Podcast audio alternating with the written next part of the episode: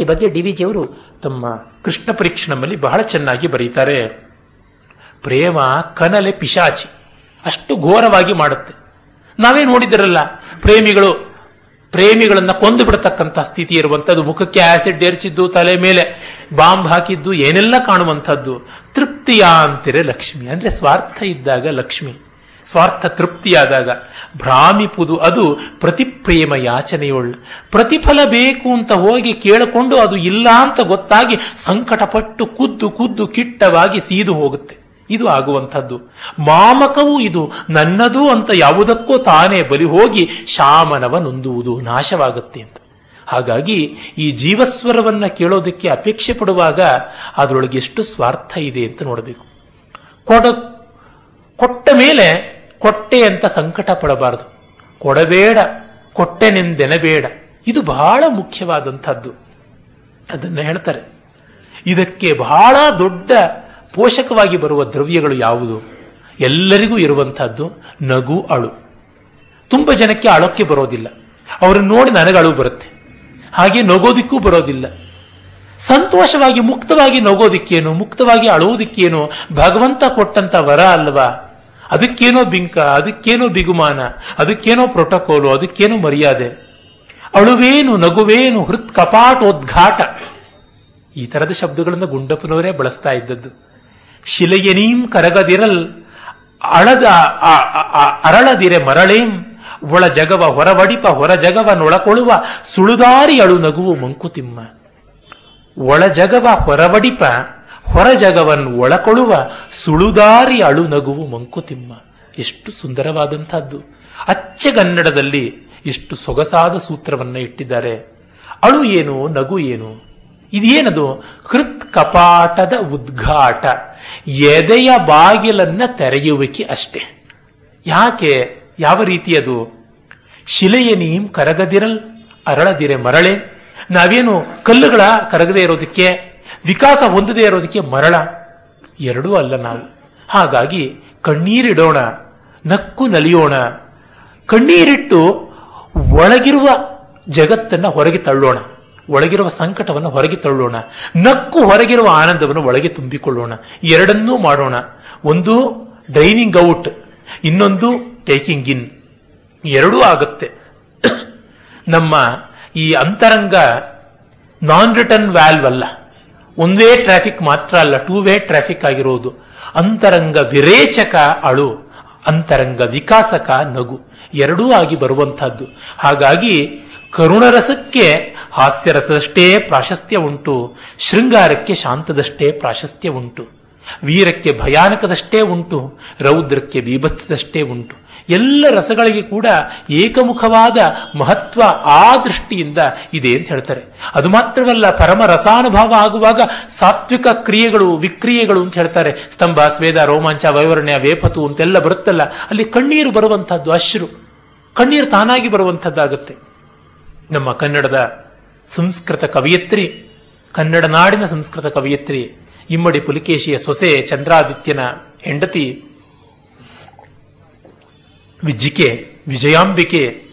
ಕಾಳಿದಾಸನ ಬಳಿಕ ವೈದರ್ಭಿ ಶೈಲಿಗೆ ಅವಳೇ ನಾಯಕಿ ಅಂತ ರಾಜಶೇಖರನಂತ ಇನ್ನೊಂದು ಪ್ರಾಂತದ ಮಧ್ಯ ಭಾರತದ ಕವಿ ಹೇಳ್ತಾನೆ. ಅಂಥವಳು ಒಂದು ಕಡೆ ಹೇಳ್ತಾಳೆ, ಕವೇರಭಿಪ್ರಾಯ ಮಶಬ್ದ ಗೋಚರಂ ಸ್ಫುರಂತ ಮಾರ್ದ್ರೇಶು ಪದೇಶು ಕೇವಲಂ ವದದ್ಭಿರಂಗೈ ಕೃತ ರೋಮ ವಿಕ್ರಿಯೈರ್ ಜನಸ್ಯ ತೂಷ್ಣೀಂ ಭವಿತೋಯ ಮಂಜಲಿಹಿ. ಕವಿಯ, ಕಲಾವಿದನ ಅಭಿಪ್ರಾಯವನ್ನ ಹೃದ್ಗತ ಮಾಡಿಕೊಂಡು ಅದಕ್ಕೆ ಯಾವ ಮಾತಿನ ಪ್ರತಿಕ್ರಿಯೆ ತೋರಲಾಗದೆ, ಚಪ್ಪಾಳೆಯನ್ನು ಮಾಡಲಾಗದೆ, ರೋಮಾಂಚನ ಆನಂದ ಬಾಷ್ಪಗಳಿಂದ ಮೂಕ ಮನೋಹರವಾಗಿ ಸಂವಾದ ಮಾಡ್ತಾ ಇರುವ ರಸಿಕರಿಗೆ ನನ್ನ ನಮಸ್ಕಾರ ಅಂತ. ಆ ರೀತಿ ಸಾತ್ವಿಕ ವಿಕ್ರಿಯೆಗಳಿಂದ ಪ್ರತಿಕ್ರಿಯೆ ಆಗುವಂಥದ್ದು ಅದು ಬೇಕು ಅಂತ ಹೇಳ್ತಾರೆ. ನಗುವೊಂದು ರಸಪಾಕ ಅಳುವೊಂದು ರಸಪಾಕ, ನಗುವಾತ್ಮ ಪರಿಮಳವ ಪ್ರಸರಿಸುವ ಕುಸುಮ, ದುಗುಡವು ಆತ್ಮವ ಕಡೆದು ಸತ್ವವೆತ್ತುವ ಮಂತು. ಸಂಕಟ ಅನ್ನೋದು ಆತ್ಮವನ್ನ ಕಡೆದು ಅದರ ದುಗುಡವನ್ನ ಬೆಣ್ಣೆಯಂತೆ ಆಚೆ ಕಡೆ ಎತ್ತಿ ಬಿಸಾಡುವಂತಹ ಮತ್ತು ಮಂತು, ಮಂಥ ಅಂತ ಕರೀತಾರೆ. ಕಡೆಗೋಲು ಬಗೆದು ಎರಡನ್ನೂ ಭುಜಿಸು ಮಂಕುತಿಮ್ಮ. ಮುಂದೆ ಹೇಳ್ತಾರೆ, ಬದುಕಿನಲ್ಲಿ ನಾವು ಏನು ಕೋರ್ಕೊಳ್ಬೇಕು? ಜೋಡಿ ವರ, ರಾಮಣೀಯಕದಿ ನಲಿವಕ್ಷೆಯೊಡನೆ ಅಚಲ ಮನ, ಪ್ರೇಮಮಯ ಮನದೊಡನೆ ಮೋಹಬಡದಾತ್ಮ, ಭೀಮಬಲದೊಡನೆ ರಾಮನ ಅಭಯಂ ಅಭಯ ನಿಯಮವಿರೆ ಯಾಮಳ ವರಂಗಳವು ಮಂಕುತಿಮ್ಮ.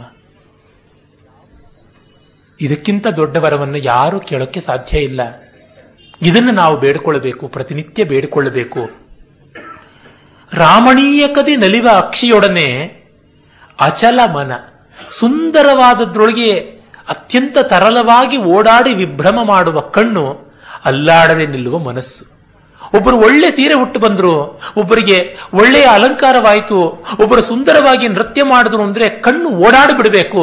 ಅರೆ ಮನಸ್ಸು ಇದು ನನಗೆ ಬೇಕಿತ್ತು ಅಂತ ಅಂದುಕೋಬಾರದು, ಅಥವಾ ಇವರಿಗೆ ಇದು ಕೆಟ್ಟ ಹೋಗ್ಬಿಡ್ಬೇಕು ಅಂತ ಅಂದುಕೊಳ್ಬಾರದು. ಅಚಲವಾದ ಮನಸ್ಸು ಅಂದ್ರೆ ಅದು ಅರ್ಥ. ಸೋಲುವುದು, ಮನಸ್ಸೋಲುವುದು ಅಂದ್ರೆ ಏನು? ಅವಿವೇಕದ ಕಡೆಗೆ ಸೋಲುವುದು ಅಂತ ಅರ್ಥ. ಹಾಗೆ ಈ ರೀತಿಯಾಗಿ ಒಬ್ಬರಿಗೆ ಒಳಿತಾಯಿತು ಅಂತಂದಾಗ ಅದಕ್ಕೆ ಸಂತೋಷ ಪಡುವಾಗಲೇ ಅವರಿಗೆ ಇನ್ನೇನೋ ಆಗಬೇಕಾಗಿತ್ತು ಅಂತ ಅಂದುಕೊಳ್ಳುವುದು ಅಲ್ಲ ಅಂತ. ಪ್ರೇಮಮಯ ಮನದೊಡನೆ ಮೋಹ ಬಡದ ಆತ್ಮ, ಪ್ರೇಮಮಯವಾದ ಮನಸ್ಸಿನ ಜೊತೆಗೆ ಮೋಹಗೊಳ್ಳದೇ ಇರುವ ಆತ್ಮ.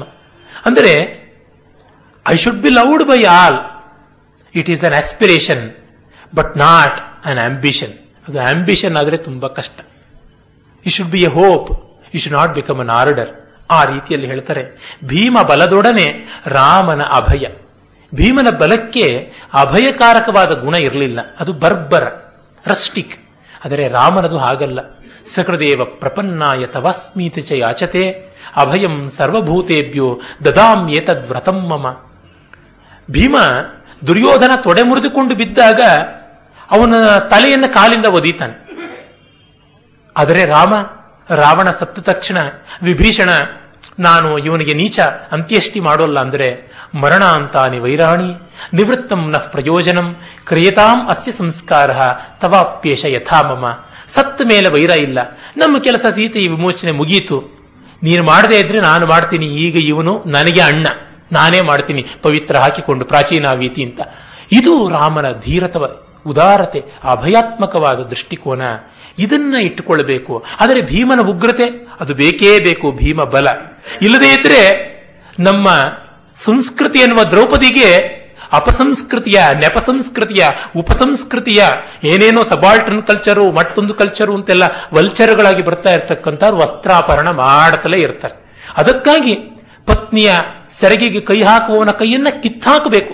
ದುಶಾಸನಿಗೆ ಅದೇ ಮಾಡಿದ್ದು, ಅವನ ಎದೆಯ ರಕ್ತವನ್ನು ಕುಡಿಯಲೇಬೇಕು. ಅದನ್ನು ಭೀಮ ಮಾಡಿದ್ದು ಬಹಳ ಸಾಧುವಾದದ್ದು. ಅದರಿಂದ ಹೇಳ್ತಾನೆ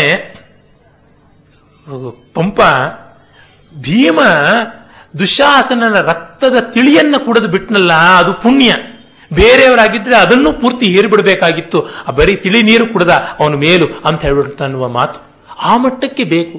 ಒಂದನ್ನು ಪ್ರೊಟೆಕ್ಟ್ ಮಾಡುವಾಗ ಅದೇ ಕಕ್ಷಿದಾರನೆ ಓಲು ಹೋರು ನೀಂ ನ್ಯಾಯಕ್ಕೆ, ತೀರ್ಪು ಕೊಡುವೊಂದು ಸಾಕ್ಷಿ ಒಲೆರು ನೀನು ತೀರ್ಪು ಕೊಡುವೊಂದು ಅಂತ ಮುಂದೆ ಹೇಳ್ತಾರೆ. ಕಕ್ಷಿಗಾರರ ಹಾಗೆ ಹೋರಾಡಬೇಕು, ತೀರ್ಪು ಕೊಡುವ ಹೊತ್ತಿಗೆ ಸಾಕ್ಷಿಗಳಿಗೆ. ಯಾರಿಗೆದ್ರೆ ಏನ್ರಿ ವಿಟ್ನೆಸ್ ಬಾಕ್ಸ್ನಲ್ಲಿ ಒಂದು ದಿವಸ ಹೋಗಿ ಓದರ ಬಂದೆ ನಾನಷ್ಟೇ, ಆ ರೀತಿಯಾದ ಮನೋಧರ್ಮ ಇರಬೇಕು. ಇದು ಕರ್ಮ ಫಲತ್ಯಾಗದ ದೃಷ್ಟಿ. ಅದನ್ನ ಹೇಳ್ತಾರೆ ಯಾಮಳ ವರಂಗಳವು, ಇವು ಜೋಡಿ ವರ, ಇನ್ಯಾವುದು ವರಗಳಲ್ಲ. ಎದೆ ಮಾರು ಹೋಗದೊಡೆ ಕಣ್ ಸೊಬಗನ್ ಉಂಡರೇನ್, ಹೃದಯ ಮುಯಿ ಕೇಳದೊಡೆ ನಲವ ಸೂಸಿದರೇಂ, ಕದಡ ದಿರ್ದೊಡೆ ಮನವ ತನು ಸೊಗವ ಸವಿದೊಡೆಂ, ಮುದ ತಾನೇ ತಪ್ಪಲ್ಲ ಮಂಕುತಿಮ್ಮ. ತುಂಬ ಜನಕ್ಕೆ ಸಂಕಟ ಪಟ್ಟುಕೊಂಡೇ ಇರಬೇಕು ಅನ್ನುವಂಥದ್ದು. ಒಂದು ಪೂಜೆ ಮಾಡಬೇಕು ಅಂದ್ರೆ ಸಂತೋಷ ಪಡಬಾರದು, ಸಂಕಟ ಪಟ್ಟುಕೊಂಡೇ ಪೂಜೆ ಮಾಡಬೇಕು. ಒಂದು ಯಾತ್ರೆಗೆ ಹೋಗುವಾಗಲೂ ಹಾಗೆ. ಗುಂಡಪ್ಪನವರು ಬರೀತಾರೆ, ಮಾರ್ಕೆಟ್ಗೆ ಬಂದಿರ್ತಾರೆ ಅವರೇಕಾಯಿ ತಿನ್ನೋದಿಕ್ಕೆ, ಕೊಳ್ಳಬೇಕು ಅಂತಲೇನೆ. ಏನಪ್ಪಾ ಅವರೇಕಾಳು ಎಷ್ಟು ಸ್ವಾಮಿ, ಇಷ್ಟು ಕೆಜಿಗೆ? ಅಯ್ಯೋ ಹಾಳಾದ್ದು ಹೊಟ್ಟೆ ಕೇಳಬೇಕಲ್ಲಪ್ಪ, ಬಿಡಿ 10 ಕಡೆಗೆ 2 ಕೆಜಿನ ಅಂತನ್ನೋದು. ತಿನ್ನುವುದೇ ಉಂಟಂತೆ, ಅಯ್ಯೋ ಚೆನ್ನಾಗಿದೆಯಾ, ಸುಗಡಿದೆಯಾ ಹಾಕು ಅಂತ ಚೌಕಾಸಿ ಮಾಡಿ ಕೇಳಿ ತಗೊಂಡು ಹೋಗ್ಬೇಕು. ಶ್ರೀರಾಮಕೃಷ್ಣ ಪರಮಹಂಸರು ಹೇಳ್ತಾರಲ್ಲ, ಆ ವ್ಯವಹಾರದಲ್ಲಿ ಹೇಗಿರಬೇಕು, ಕೋಸರು ಹಾಕಿಸ್ಕೊಂಡು ಬರಬೇಕು, ಚೌಕಾಸಿ ಮಾಡಿ ಬರಬೇಕು ಅಂತ. ಅಂದರೆ ಶುಷ್ಕ ವೈರಾಗ್ಯದ ಸೋಗನ್ನು ಹಾಕುವುದು ಅತ್ಯಂತ ನಿಕೃಷ್ಟವಾದ ಭೋಗ ಲಾಲಸೆಗಿಂತ ಹೀನವಾದದ್ದು ಅಂತ ಅನ್ಸುತ್ತೆ. ಟ್ರಾನ್ಸ್ಪರೆನ್ಸಿ ಎಲ್ಲಕ್ಕಿಂತ ಮಿಗಿಲಾಗಿ ಇರುವಂಥದ್ದು. ಆ ಪ್ರಾಮಾಣಿಕತೆ ಯಾವುದಕ್ಕೂ ಇಲ್ಲಿಲ್ಲದ ಕಾಂತಿ ಕೊಡುತ್ತೆ. ನೋಡಿ, ಒಳ್ಳೆ ರೇಷ್ಮೆಯ ಎಳೆ ಅದಕ್ಕೆ ಎಂಥ ಕತ್ತೆ ಬಣ್ಣ ಹಾಕಿ ಚೆನ್ನಾಗಿರುತ್ತೆ. ಅದೇ ಮಾಮೂಲಿ ನಾರ್ ಬಟ್ಟೆಗೆ ನೀವು ಎಂಥ ದೇವೇಂದ್ರನ ಬಣ್ಣ ಹಾಕಿ ಅದು ಗರ್ಧಭೇಂದ್ರವೇ ಕಾಣಿಸ್ತಕ್ಕಂಥದ್ದು. ಅಂದರೆ ಮೂಲಭೂತವಾದ ಯಾರನ್ನಂತೀವಲ್ಲ ಅದರ ಕ್ವಾಲಿಟಿ ಅದು ಬಹಳ ಮುಖ್ಯ. ಆತ್ಮಗುಣ ಅನ್ನೋದು ಪ್ರಾಮಾಣಿಕತೆಯಲ್ಲೇ ಇರುವಂಥದ್ದು. ಅದನ್ನ ಅವ್ರು ಹೇಳ್ತಾರೆ, ಹೃದಯ ಮುಯಿ ಕೇಳದೊಡೆ. ಹೃದಯ ಮತ್ತೊಂದು ಬೇಕು ಅಂತ ಎಕ್ಸ್ಪೆಕ್ಟ್ ಮಾಡದೇ ಇದ್ರೆ ಸಂತೋಷ ಕೊಡೋದಕ್ಕೆ ಏನು? ಮನಸ್ಸನ್ನ ಕದಡದೇ ಇದ್ದರೆ ಶರೀರ ಸಂತೋಷ ಪಟ್ಟರೆ ಏನು? ನನಗೆ ಬಹಳ ಇಷ್ಟವಾಗುವುದು ಕಾಳಿದಾಸನ ಒಂದು ಪದ್ಯ ಯಾವುದು ಅಂತ ಕೇಳಿದ್ರೆ ತುಂಬಾ ಕಷ್ಟ, ಅಗ್ನಿ ಪರೀಕ್ಷೆ ನನಗಿಂಥವೆಲ್ಲ. ಆದರೆ ಒಮ್ಮೆ ಹೇಳಬೇಕು ಅಂತ ಅನ್ಸಿದ್ರೆ ರಘುವಂಶದ ಜೀವನಾದರ್ಶವಾದ ಒಂದು ಪದ್ಯವನ್ನು ಹೇಳಬಹುದು. ದಿಲೀಪ ಮಹಾರಾಜ ಹೇಗಿದ್ದ ಅಂತ, ಜುಗೋಪಾತ್ಮಾನ ಮತ್ರಸ್ಥೋ ಭೇಜೆ ಧರ್ಮವನಾತುರ ಅಗೃಧ್ನುರಾದದೇ ಸೋರ್ಥಾನ್ ಅಸಕ್ತ ಸುಖಮನ್ವಭೂತ್.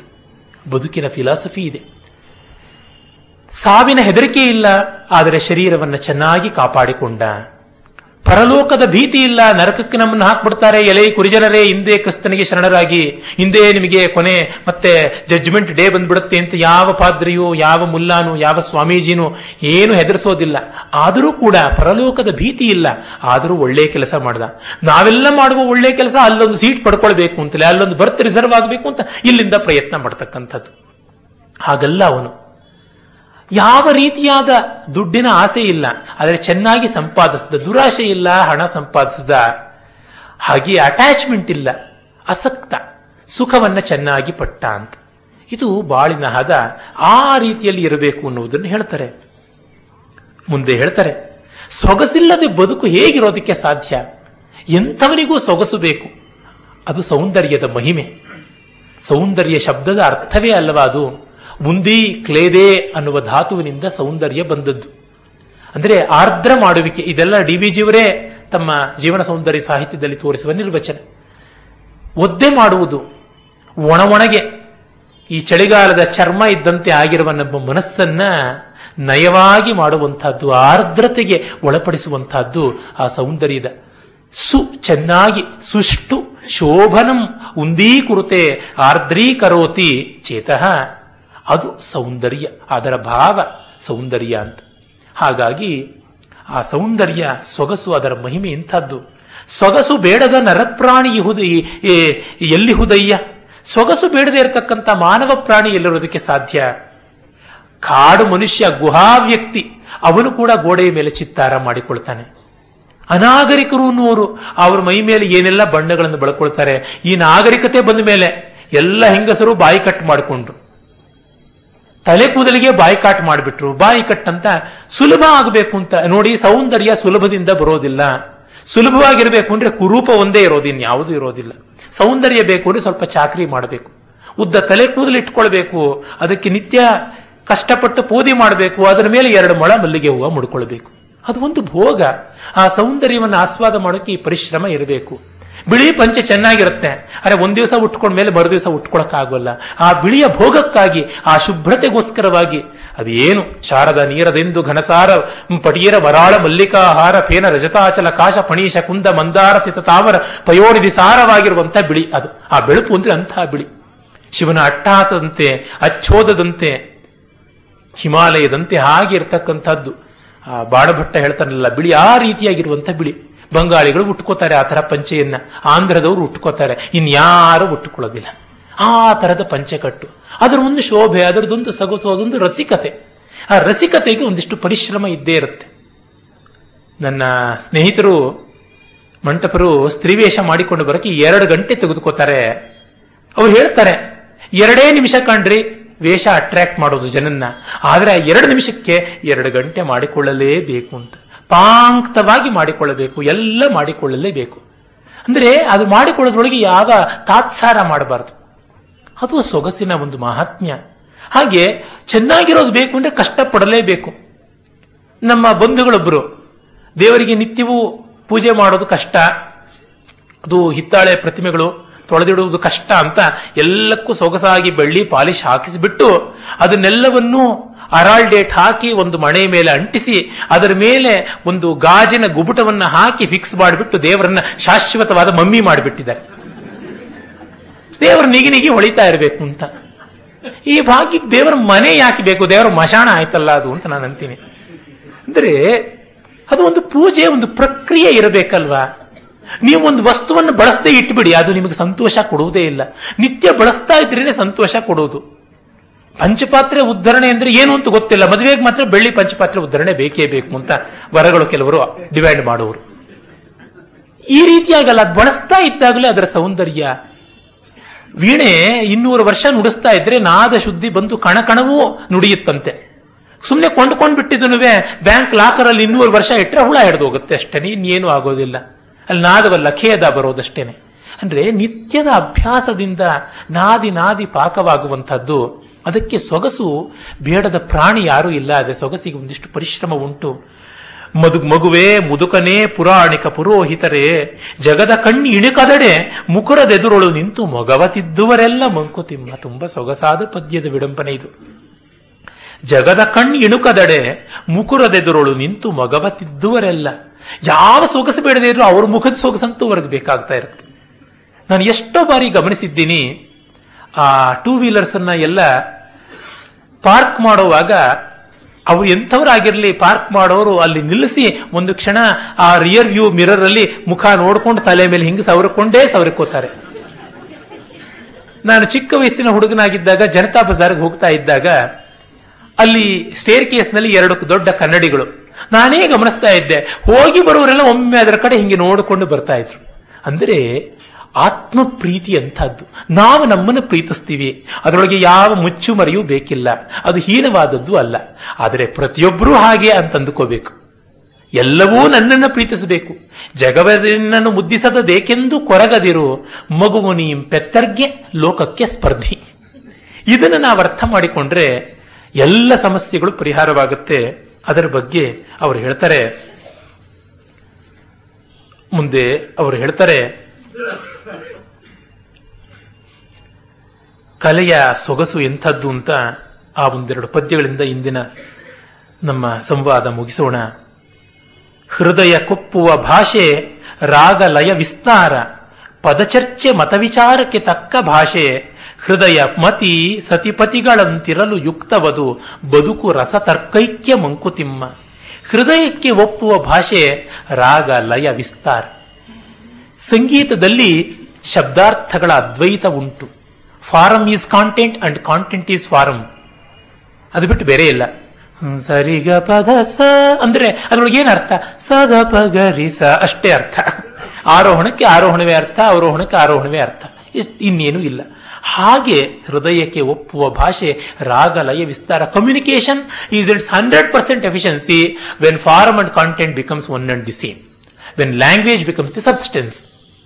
ದ್ರವ್ಯವೇ ಆಕೃತಿ ಆಗಿಬಿಟ್ಟಾಗ, ಆಶಯ ಆಕೃತಿಗಳ ಅವಿನಾಭಾವ ಸ್ವರೂಪವೇ ಅದ್ವೈತವೇ ಪರ್ಫೆಕ್ಟ್ ಕಮ್ಯುನಿಕೇಶನ್. ಹಾಗಾಗಿ ಸಂಗೀತ ನಮಗೆ ಆತ್ಮ ಸಂವೇದಕವಾಗುತ್ತೆ.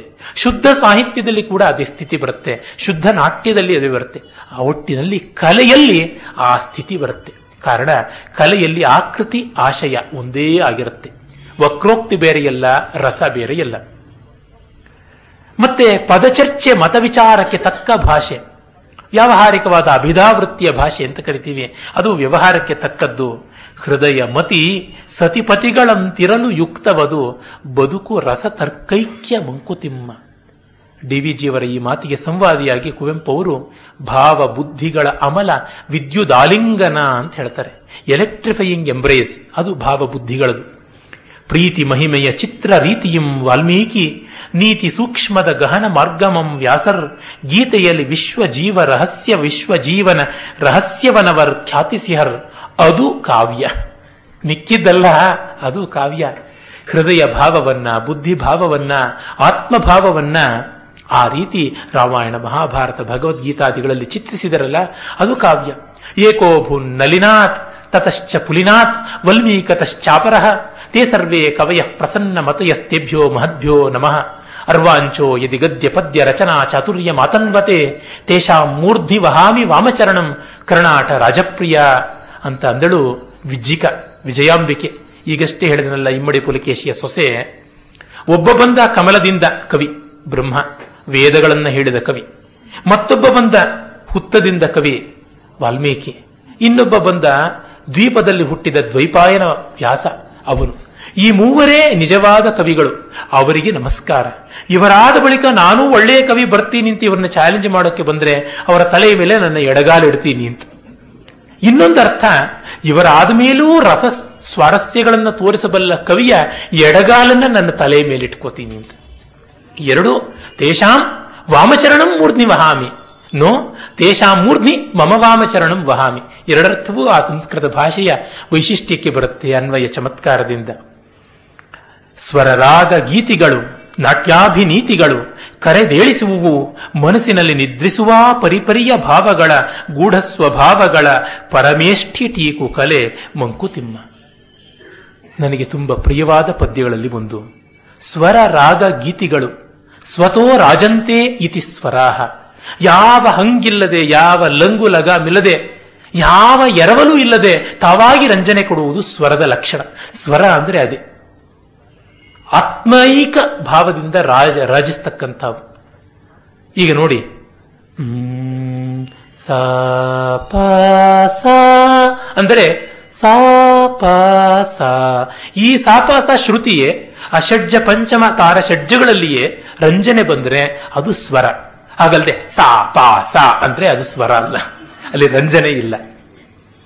ಅವುಗಳು ತಮ್ಮ ತಮ್ಮ ಸ್ಥಾನದಲ್ಲಿ ನುಡಿದಾಗ ಅದು ಸ್ವತೋ ರಾಜಂತೆ ಸ್ವರ. ರಾಗ ರಂಜಯತಿ, ಆ ಸ್ವರಗಳನ್ನ ಸೇರಿಸಿಕೊಂಡು ಮತ್ತೂ ಹೆಚ್ಚಿನ ರಂಜನೆ ಕೊಡ್ತಕ್ಕಂಥದ್ದು.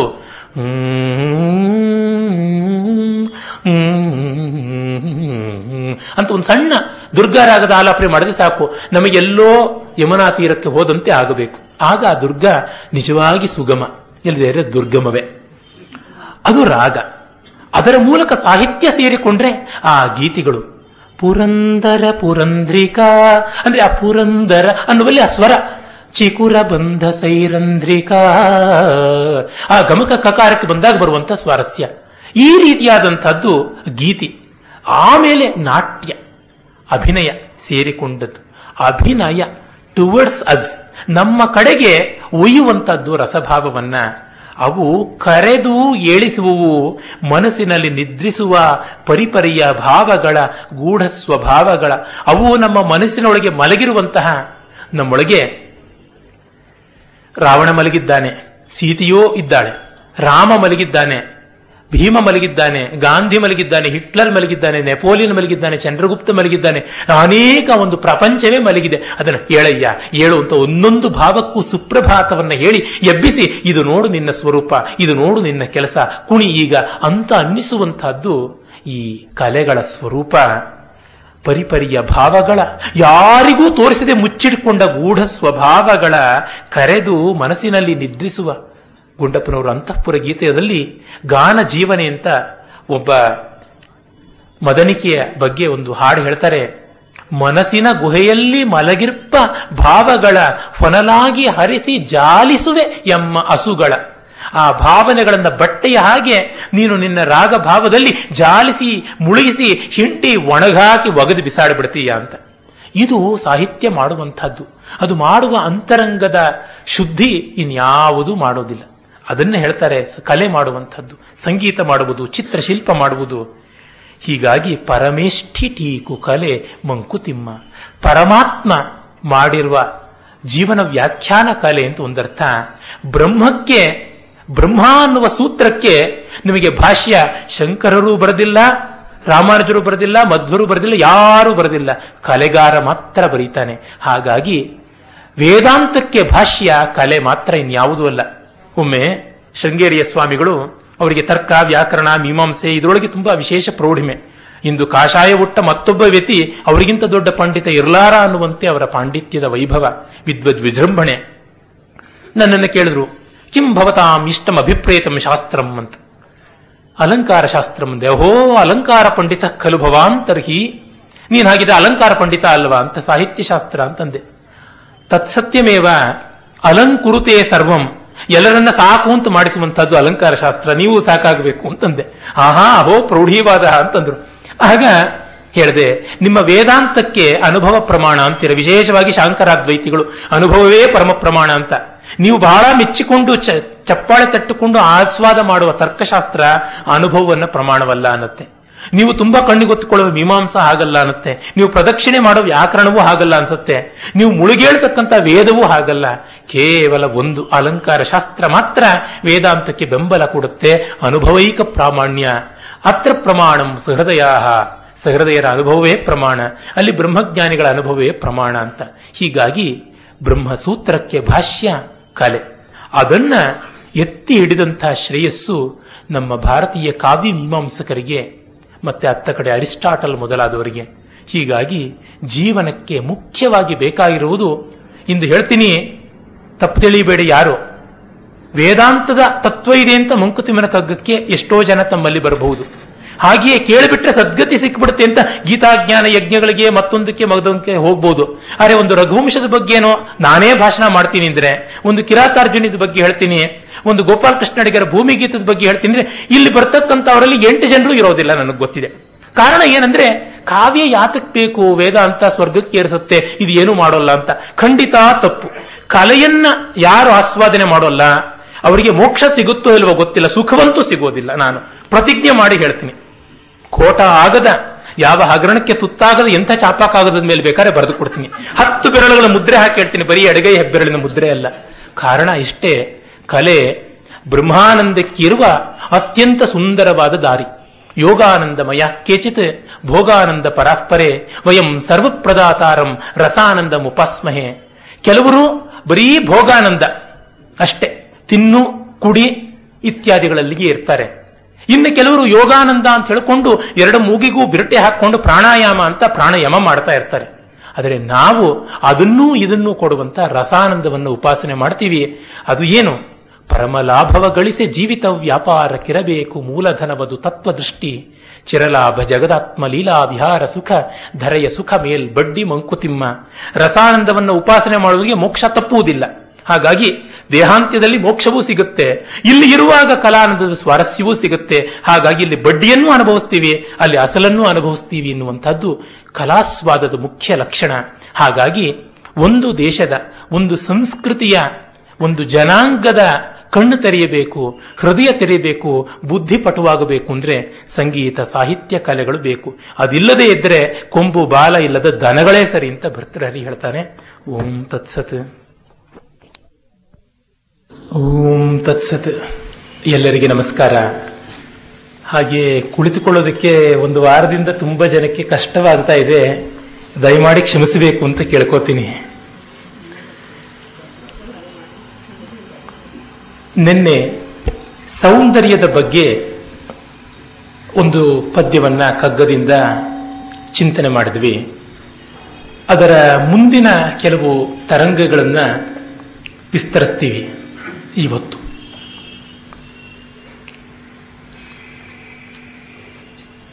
ಅವರು ಹೇಳ್ತಾರೆ, ಸೌಂದರ್ಯದ ರಹಸ್ಯ ಅತ್ಯಂತ ವಿಶಿಷ್ಟವಾದದ್ದು ಅಂತ. ಕಾರಣ ಏನಂದ್ರೆ, ಎಷ್ಟೆಷ್ಟೋ ವಿದ್ವಾಂಸರು, ಕಲಾ ಮೀಮಾಂಸಕರು, ಸೌಂದರ್ಯ ಶಾಸ್ತ್ರಜ್ಞರು ಶತಶತಮಾನಗಳಿಂದ ಪ್ರಯತ್ನ ಪಡ್ತಾ ಇದ್ದಾರೆ. ಆದರೂ ತುಂಬಾ ಅದನ್ನು ಸಮರ್ಥವಾಗಿ ವಿವಾದಾತೀತವಾಗಿ ಹೇಳೋದಕ್ಕೆ ಆಗಿದೆ ಎನ್ನುವ ರೀತಿ ಹೇಳೋದು ಕಷ್ಟ. ಆ ರೀತಿಯಾದಂಥ ಒಂದು ನಿರ್ವಚನದ ಕಷ್ಟ, ಕ್ಲೇಶ ಸೌಂದರ್ಯದ ಬಗ್ಗೆ ಉಂಟು. ಅದನ್ನ ಪೂರ್ತಿ ಮಾತಿನಲ್ಲಿ ವಿವರಿಸಿ ಹೇಳಿಬಿಟ್ರೆ ಬರುವ ಅನಾಹುತ ಏನಂದ್ರೆ, ಅನುಭವವನ್ನ ತರ್ಕಕ್ಕೆ ಒಳಪಡಿಸಿದಂತೆ ಆಗುತ್ತೆ. ಅದು ಎಂದಿಗೂ ಆಗುವಂಥದ್ದಲ್ಲ. ನೈಷಾ ತರ್ಕೇಣ ಮತಿರಾಪನೇಯ ನಚಿಕೇತಾ, ಉಪನಿಷತ್ತಿನ ಮಾತು. ತರ್ಕ ಪ್ರತಿಷ್ಠಾನತ್ವಾತ್ ಅಂತ ಬ್ರಹ್ಮಸೂತ್ರದ ಒಂದು ಸೂತ್ರ ಕೂಡ. ಹೀಗಾಗಿ ಮಾತಿಗೆ, ನಿರ್ವಚನಕ್ಕೆ, ಮಾನಮೇಯ ವ್ಯವಹಾರಕ್ಕೆ ಅನುಭವವನ್ನು ಎಂದೆಂದಿಗೂ ತರೋದಿಕ್ಕೆ ಆಗೋದಿಲ್ಲ. ಹಾಗಿದ್ರೆ ಹೇಳಕ್ಕಾಗದೆ ಹೋಗುವುದೇ ನಮ್ಮ ಸೋಲೇನ ಅಂದರೆ, ಇಲ್ಲ, ಅದನ್ನ ನೇತಿಕ್ರಮದಿಂದ ಹೇಳಬಹುದು ಅಂತ. ಹೀಗಲ್ಲ, ಹೀಗಲ್ಲ, ಇದೊಂದು ರೀತಿ ಬೇರೆ ಅಂತ ಪರ್ಯಾಯವಾಗಿ ಹೇಳಬಹುದು ಅಂತ. ಅದನ್ನ ಭಾರತೀಯರು ಬಹಳ ಮೊದಲೇ ಕಂಡುಕೊಂಡಿದ್ದು. ರಸಧ್ವನಿ ತತ್ವ ಅನ್ನೋದು ಆ ರೀತಿಯಾದದ್ದು. ರಸಧ್ವನಿ ತತ್ವ ಅನ್ನುವುದರೊಳಗೆ ಸೌಂದರ್ಯ ಎಂದಿಗೂ ವಾಚ್ಯವಲ್ಲ, ಅದು ವ್ಯಂಗ್ಯ. ವ್ಯಂಗ್ಯ ಅಂದ್ರೆ ನಮ್ಮ ಲೋಕ ಭಾಷೆಯಲ್ಲಿರುವಂತೆ ವ್ಯಂಗ್ಯ ಅಂದ್ರೆ ಅಣಕ ಅಂತ ಒಂದು ಅರ್ಥ ಇದೆ, ಹಾಗಲ್ಲ. ವ್ಯಂಗ್ಯ ಅಂತಂದ್ರೆ ಸೂಚಿತವಾಗುವಂತಹದ್ದು, ಸಜೆಷನ್ ಅಂತನ್ನುವ ಅರ್ಥದಲ್ಲಿರುವಂತಹದ್ದು, ವ್ಯಜ್ಯಮಾನವಾದದ್ದು, ವ್ಯಕ್ತೀಕೃತವಾಗುತ್ತೆ ಅಂದ್ರೆ ಪರ್ಸಾನಿಫೈ ಆಗುತ್ತೆ ನಮ್ಮ ಮನಸ್ಸಿನಲ್ಲಿ ಅಷ್ಟೇ ಹೊರತುನುವೆ ಕೈಗೆ ಮುಷ್ಟಿಮೇಯವಾಗಿ ಸಿಗುವಂತಹದ್ದಲ್ಲ ಅಂತ. ಸೌಂದರ್ಯ ಒಂದು ದೈವ ರಹಸ್ಯ ಸೃಷ್ಟಿ ಒಲು, ನಿಂದಿರ್ಪುದರಾಶೆಯಿನೇ ಜೀವಿತಾಶೆ, ಅಂದುವುದು ಕಣ್ಣಿಗದು ಸಂಸ್ಕೃತಿಗೆ ತಕ್ಕಂತೆ, ಚಂದದರಿವೆ ತಪಸ್ಸು ಮಂಕುತಿಮ್ಮ. ಅತ್ಯದ್ಭುತವಾದ ಪದ್ಯಗಳಲ್ಲಿ ಒಂದಿದು. ಸೌಂದರ್ಯ ಒಂದು ದೈವ ರಹಸ್ಯ, ಅದು ಬ್ರಹ್ಮ ರಹಸ್ಯ. ಅದು ಹೇಗೆ ಅನ್ನುವುದನ್ನು ಪೂರ್ಣವಾಗಿ ನಿರ್ವಚನ ಮಾಡಿ ಹೇಳುವುದು ಬಹಳ ಕಷ್ಟ. ಅದೊಂದು ದೈವ ರಹಸ್ಯ. ದಿವು ಅನ್ನುವ ಧಾತುವಿನಿಂದ ದೇವ, ದೈವ ಅನ್ನುವ ಶಬ್ದ ಬಂದಿದೆ. ಕಾಂತಿ, ವಿಜಿಗೀಷುತ್ವ, ಕ್ರೀಡಾ, ಆಮೋದ ಮೊದಲಾದ ಅನೇಕ ಅರ್ಥಗಳು ಅದಕ್ಕೆ ಉಂಟು. ಶೋಭೆ, ವರ್ಚಸ್ಸು, ಜ್ಞಾನ, ಲೀಲೆ, ಇದೆಲ್ಲ ಪ್ರಧಾನವಾದ ಅರ್ಥಗಳು. ಅಂಥ ರೀತಿಯಾದ ಒಂದು ರಹಸ್ಯ ಅದು. ರಹಸ್ಯ ಯಾಕೆ ಅಂದರೆ ಅನುಭವೈಕ ವೇದ್ಯ. ತ್ಯಾಗರಾಜಸ್ವಾಮಿಗಳ ಸುಪ್ರಸಿದ್ಧ ಶುದ್ಧ ಬಂಗಾಳರಾಗದ ಕೃತಿ ರಾಮಭಕ್ತಿ ಸಾಮ್ರಾಜ್ಯಮು, ಅಲ್ಲಿ ಈಲಾಗನಿ ವಿವರಿಂಪಲೇನು ಚಾಲ ಸ್ವಾನುಭವ ವೇದ್ಯಮೇ ಎನ್ನುವ ಮಾತು ಬರುತ್ತೆ. ತುಂಬ ಸ್ವಾನುಭವ ವೇದ್ಯವಾದದ್ದು ಅಂತ. ಹಾಗಾಗಿಯೇ ಒಂದು ಕಡೆ ಕಗ್ಗದಲ್ಲಿ ಹೇಳ್ತಾರೆ, ವಕ್ತವೆಲ್ಲರಿಗುಂಟು ವರ್ಚ ಸೋರೋರ್ವರ್ಗೆ, ಕತ್ತಿ ಪಣ್ಯದಳುಂಟು ಶಕ್ತಿ ತೋಳಿನಲ್ಲಿ ಅಂತ. ಮುಖ ಎಲ್ಲರಿಗೂ ಇದೆ, ಆದರೆ ಮುಖದಲ್ಲಿ ವರ್ಚಸ್ಸು ಕೆಲವರಿಗೆ ಮಾತ್ರ ಇರುತ್ತೆ. ದುಡ್ಡು ಕೊಟ್ಟರೆ ಅಂಗಡಿಯಲ್ಲಿ ಕತ್ತಿನೂ ಸಿಗುತ್ತೆ, AK-47 ಸಿಗುತ್ತೆ. ಈಗ ಅದಕ್ಕೂ ಮೇಲ್ಪಟ್ಟ ಆಯುಧಗಳು ಬಂದಿದ್ರೆ 48, 49 ಹಂಗೆ ಹೇಳ್ಬೋದು ಏನೋ, ಅದು ನನಗೆ ಗೊತ್ತಿಲ್ಲ, ಅದು ಕೂಡ ಆಗುತ್ತೆ. ಆದರೆ ಅದನ್ನು ಬಳಸುವ ವಿಕ್ರಮ, ಶೌರ್ಯ, ಅದು ಕೇವಲ ವ್ಯಕ್ತಿಯ ಅಂತರಂಗಕ್ಕೆ ಮಾತ್ರ ಸಂಬಂಧಪಟ್ಟದ್ದು. ಎಷ್ಟೋ ಬಾರಿ ವಿವೇಚನೆ ಮಾಡಿದ್ದಾಗಿದೆ. ಹೊರಗಿನ ಸಾಧನಗಳಿಂದ ಎಷ್ಟರ ಮಟ್ಟಿಗೆ ಕಲೆ ತನ್ನ ಅಂತಸತ್ವವನ್ನು ಪಡ್ಕೊಳ್ಳುತ್ತೆ, ಅದನ್ನು ಉನ್ಮೀಲನ ಮಾಡಿಕೊಳ್ಳುತ್ತೆ, ಹೆಚ್ಚು ಪುಷ್ಟೀಕರಣ ಮಾಡಿಕೊಳ್ಳುತ್ತೆ. ತುಂಬ ಕಡಿಮೆ.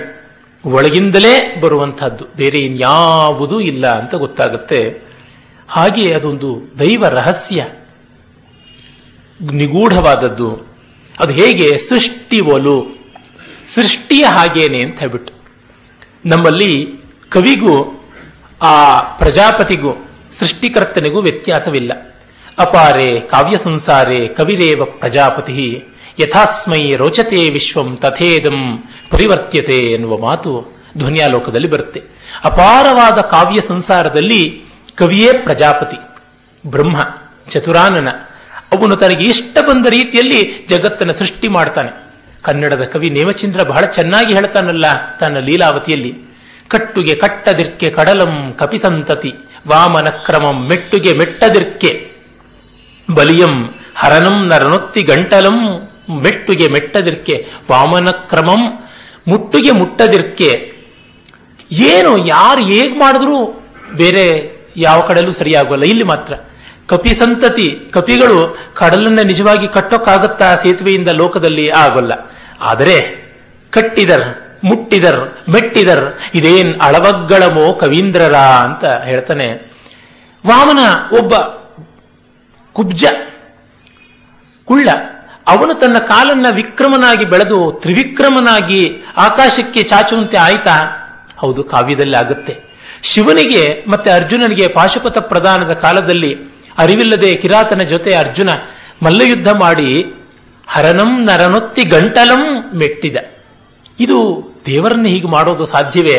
ಲೋಕವ್ಯವಹಾರದಲ್ಲಿ ಸಾಧ್ಯವಾಗೋಲ್ಲ, ಆದರೆ ಕಲಾವ್ಯವಹಾರದಲ್ಲಿ ಆಗುತ್ತೆ. ಯಾರಿಗೆ ಇನ್ಹಿಬಿಷನ್ಸ್ ಇದೆಯೋ, ಇದು ದೊಡ್ಡದು, ಇದು ದೇವರು, ಇದು ಹೀನ, ಇದು ನಿಕೃಷ್ಟ ಅಂತ ಈ ಭೇದ ಯಾರಿಗೆ ಉಂಟೋ ಅವರಿಗೆ ಕಲೆಯನ್ನು ನಿರ್ಮಾಣ ಮಾಡೋಕ್ಕಾಗೋಲ್ಲ.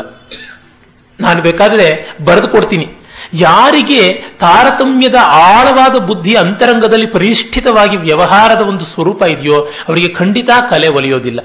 ಕಾರಣ, ಕಲೆಯಲ್ಲಿ ದೊಡ್ಡದನ್ನು ಚಿಕ್ಕದು ಮಾಡಬೇಕು, ಚಿಕ್ಕದನ್ನು ದೊಡ್ಡದು ಮಾಡಬೇಕು. ಹೇಳ್ತಾರಲ್ಲ, ಕಾಳಿನ ಬೋಳಿ ಮಾಡೋದು, ಬೋಳಿನ ಕಾಳಿ ಮಾಡೋದು ಅಂತ. ಆ ರೀತಿ ಮಾಡಬೇಕು. ಕಲೆಯಲ್ಲಿ ಇರುವಂತಹದ್ದೇ ಆ ಕೌಶಲ. ಮಹಿಮಾ ಭಟ್ಟ ವ್ಯಕ್ತಿ ವಿವೇಕದಲ್ಲಿ ಅದಕ್ಕೆ ಹೇಳ್ದ, ವಿನೋತ್ಕರ್ಷಾಪಕರ್ಷಾಭ್ಯಾಂ ಕಾವ್ಯಾರ್ಥೋ ಸ್ವದತೇನಹಿ. ಒಂದನ್ನ ಮೇಲಕ್ಕೆ ಏರಿಸದೆ, ಇನ್ನೊಂದನ್ನ ಕೆಳಕ್ಕೆ ಮಾಡದೆ, ವೇರಿಯೇಷನ್ಸ್ ತರದೆ ಸ್ವಾರಸ್ಯ ಬರುವುದೇ ಇಲ್ಲ ಅಂತ. ವೇರಿಯೇಷನ್ ಇಲ್ಲದೆ ಒಂದೇ ಸ್ವರ ಹೇಳ್ತಾ ಇದ್ರೆ ಒಂದು ಕ್ಷಣವೂ ನಿಲ್ಲೋಕ್ಕಾಗೋಲ್ಲ. ಅದನ್ನು ಹಿಂದೆ ಮುಂದೆ ಮೇಲೆ ಕೆಳಗೆ ಮಾಡಬೇಕು. ಕೂತ ಜಾಗದಲ್ಲಿ ಹಂಗೆ ಕೂತಿದ್ರೆ ಅವನಿಗೆ ಮೋಕ್ಷ ಸಿಗಬಹುದು, ಅವನನ್ನು ನೋಡೋರಿಗೆ ಬೇಸರ ಮಾತ್ರ ಉಂಟಾಗುತ್ತೆ. ಹಾಗಾಗಿ ಚಲನೆ ಇರಬೇಕಾಗುತ್ತೆ. ಬರೀ ಬಿಳಿ ಹಾಳೆನ ಎಷ್ಟೊತ್ತು ನೋಡೋಕೆ ಸಾಧ್ಯ? ಬಣ್ಣ ಬಣ್ಣಗಳ ವೆರೈಟಿ ಬೇಕಾಗುತ್ತೆ. ಈ ವೇರಿಯೇಷನ್ಸ್ ಅನ್ನ ಮಾಡುವುದಕ್ಕೆ ಆ ಮನಸ್ಸಿನಲ್ಲಿ ಒಂದು ಹೃದಯ ಸಂಪನ್ನತೆ ಬೇಕು, ಕ್ರಿಯಾಶೀಲತೆ ಬೇಕು. ಕಲೆಯ ಪರಮೋದ್ದೇಶ ಸತ್ವೋದ್ರೇಕ. ಸತ್ವೋದ್ರೇಕ, ಆದ ಖಂಡತ್ವ ಅಂತಂತೆಲ್ಲ ಮಾತುಗಳು ಬರುತ್ತೆ ಸಾಹಿತ್ಯ ದರ್ಪಣದಲ್ಲಿ. ಸುಪ್ರಕಾಶಾನಂದವಾದಂತಹದ್ದು ಅದು, ವಿಗಲಿತ ವೇದ್ಯಾಂತರ ಸ್ಪರ್ಶ ಶೂನ್ಯ ಅಂತೆಲ್ಲ ಹೇಳಿಬಿಟ್ಟು. ಆದರೆ ಅದು ಉಂಟಾಗುವುದು ರಜೋಗುಣದಿಂದ. ರಜೋಗುಣ ಅಂದರೆ ಕ್ರಿಯೇಟಿವಿಟಿ ಅಂತ. ಸೈನ್ಸ್ನಲ್ಲಿ ನೋಡಿ, to have movement you should have imbalance. ಸುಮ್ಮನೆ ನಾನು ಏಳಬೇಕು ಈ ಕುರ್ಜಿಯಿಂದ ಅಂತಂದ್ರೆ ನನ್ನ ಶರೀರದ ಸೆಂಟರ್ ಆಫ್ ಗ್ರಾವಿಟಿಯಿಂದ ನಾನು ಬದಲಾಯಿಸಬೇಕು. ಆ ಹ್ಯಾಂಡ್ಗಳ ಮೇಲಿಂದ ಹಂಗೆ ಕೂತ್ಕೊಂಡಂಗೆ ಏಳಕ್ ನೋಡ್ತೀನಿ ಅಂದ್ರೆ ಒಂದು ಕಲ್ಪಕಾಲ ಆದರೂ ನನಗೆ ಏಳೋಕ್ಕಾಗೋದಿಲ್ಲ. ಹೀಗೆ ಮುಂದಕ್ಕೆ ಬಂದ ತಕ್ಷಣ ಸೆಂಟರ್ ಆಫ್ ಗ್ರಾವಿಟಿ ಪೊಸಿಷನ್ ಬದಲಾಯಿತು, ಇಂಬ್ಯಾಲೆನ್ಸ್ ಬಂತು, ಆಮೇಲೆ ನಾನು ಚೇಂಜ್ ಮಾಡ್ಕೊಳ್ತೀನಿ. ಅಂದ್ರೆ ಒಂದೊಂದು ಕ್ಷಣಕಾಲದ ಪರಿವರ್ತನೆಗೆ ಬೇಕಾಗುವ ಮೂಲ ಪ್ರೇರಣೆ ರಜೋಗುಣ. ಹೀಗಾಗಿ ರಜೋಗುಣ ಬೇಕು. ಅದರಿಂದಲೇ ಎಂಥ ಜ್ಞಾನಿಯಾದರೂ ಕೂಡ ಲೋಕ ವ್ಯವಹಾರ ಮಾಡುವಾಗ ರಜೋಗುಣ ಇಟ್ಟುಕೊಳ್ತಾನೆ. 24 ಕ್ಯಾರೆಟಿನ ಅಪರಂಜಿಯನ್ನ ಬ್ಯಾಂಕ್ನಲ್ಲಿ ಲಾಕರಲ್ಲಿ ಇಟ್ಕೊಳ್ಬಹುದು, ಮನೆ ಒಳಗಡೆ ಗಾಡ್ರೇಜ್ ಬ್ಯೂರೋಲಿ ಇಟ್ಕೊಳ್ಬಹುದು, ಆದರೆ ಒಡವೆ ಮಾಡಿಸಿ ಹಾಕೊಂಡು ಮೆರೆಯೋಕ್ಕಾಗೋದಿಲ್ಲ. ಅದನ್ನು 22 ಕ್ಯಾರೆಟ್ ಆಗಿ ಮಾಡಲೇಬೇಕು. ಒಂದಿಷ್ಟು ತಾಮ್ರವೋ ಬೆಳ್ಳಿಯೋ ಬೆರೆಸಬೇಕು. ಹಾಗೆ ಶುದ್ಧ ಸತ್ವ ವ್ಯವಹಾರಾತೀತವಾದದ್ದು. ಅದಕ್ಕೆ ರಜೋಗುಣದ ಮಿಶ್ರಣ ಆಗಬೇಕು.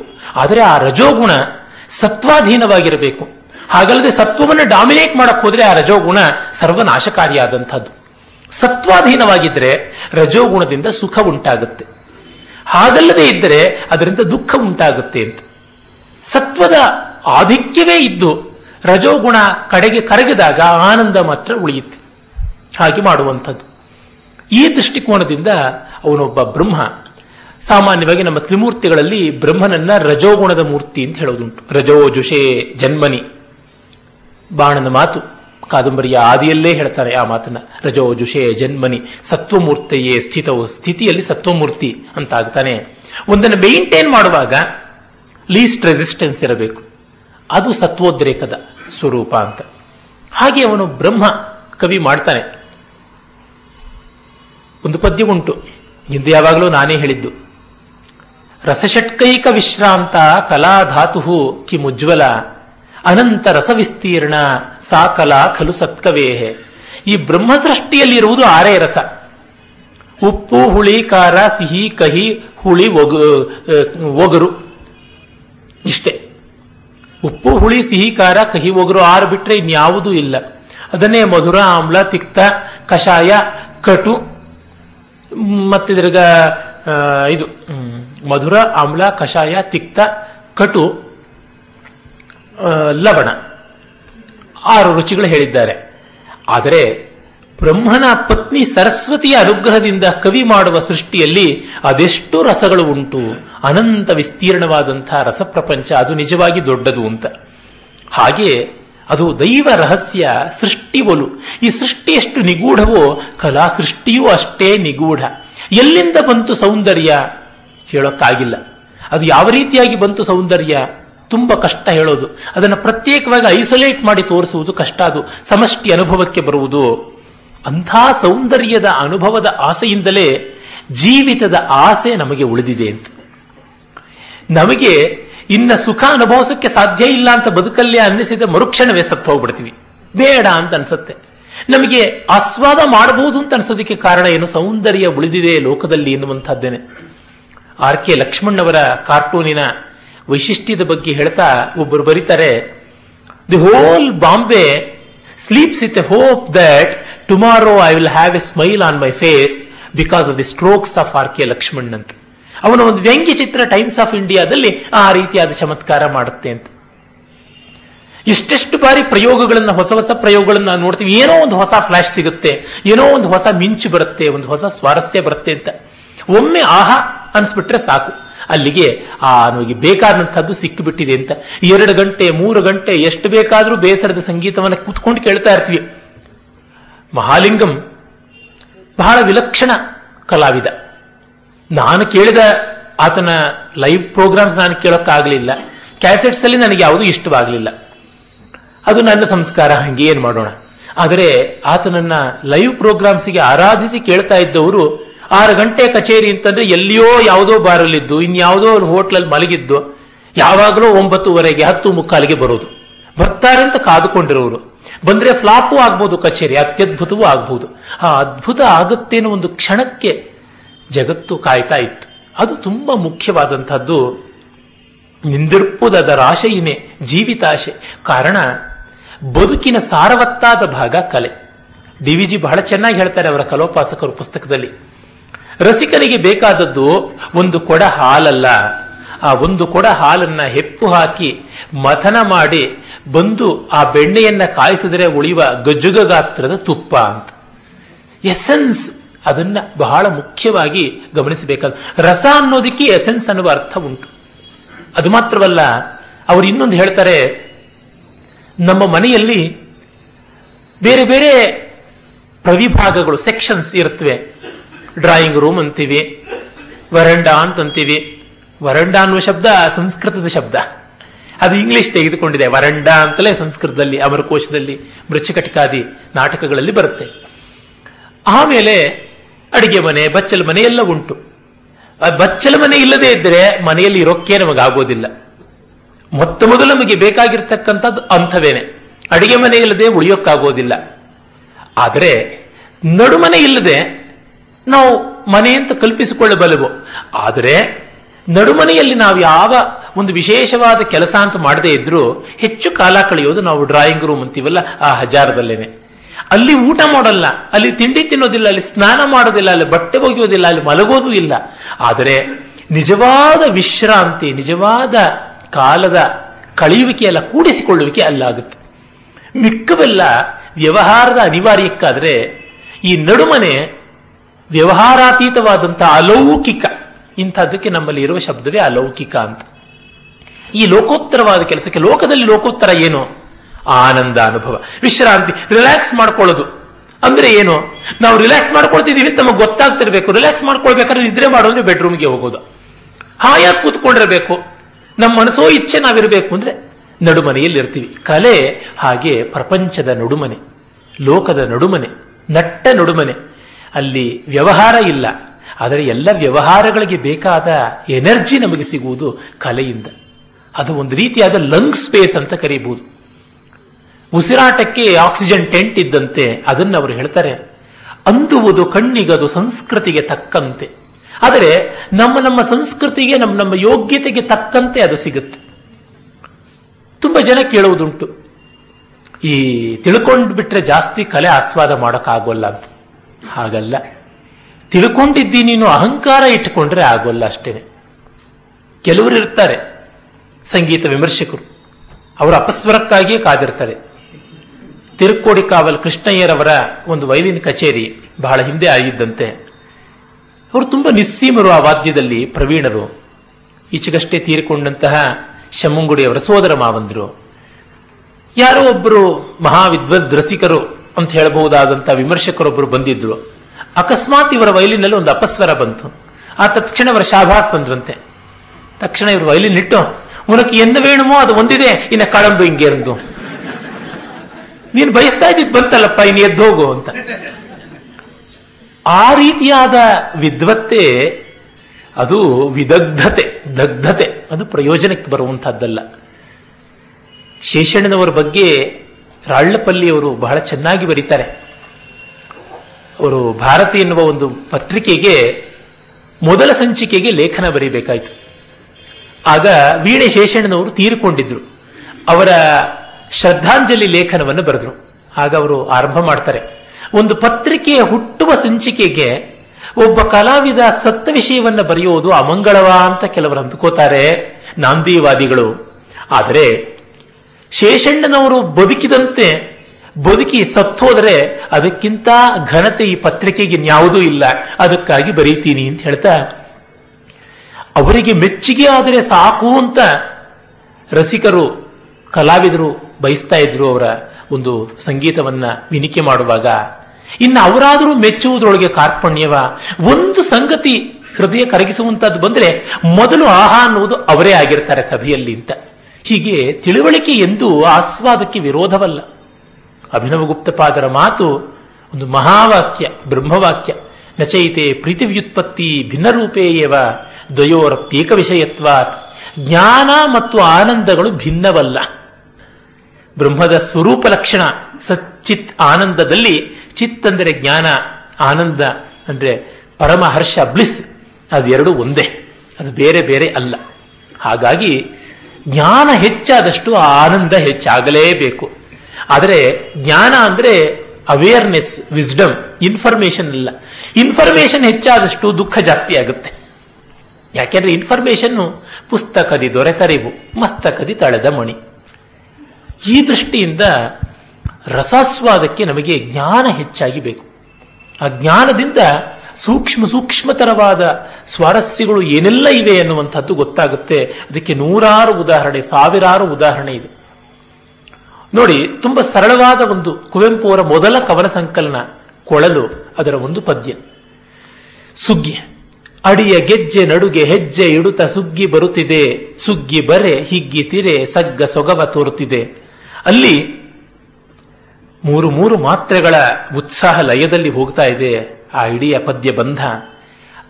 ವಸಂತದ ವರ್ಣನೆ ಏನಿಲ್ಲ, ಸುಗ್ಗಿ ಬರ್ತಾ ಇದೆ, ಸಂತೋಷ ಕೊಡ್ತಾ ಇದೆ. ಇದು ಸಾಮಾನ್ಯರಿಗೆ ಗೊತ್ತಾಗುತ್ತೆ. ಆದರೆ ಛಂದೋವಿದರಿಗೆ ವಿಂಡು. ಹುಲಿಯ ಪಿಕ ಗಳಪೆ ಶುಕ ಸುಗ್ಗಿ ಬಂದಿ ತೆನ್ನುತ. ಆ ಹುಲಿಯ ಪಿಕ ಗಳಪೆ ಶುಕ, ಆ ಲಕಾರಗಳು ಕಕಾರಗಳು ಯಾವ ರೀತಿ ಇಂಪಾಗಿರುವಂತ ಶಬ್ದ ಪರಿವೃತ್ತಿ ಆಗುತ್ತೆ ಅನ್ನುವಂಥದ್ದು.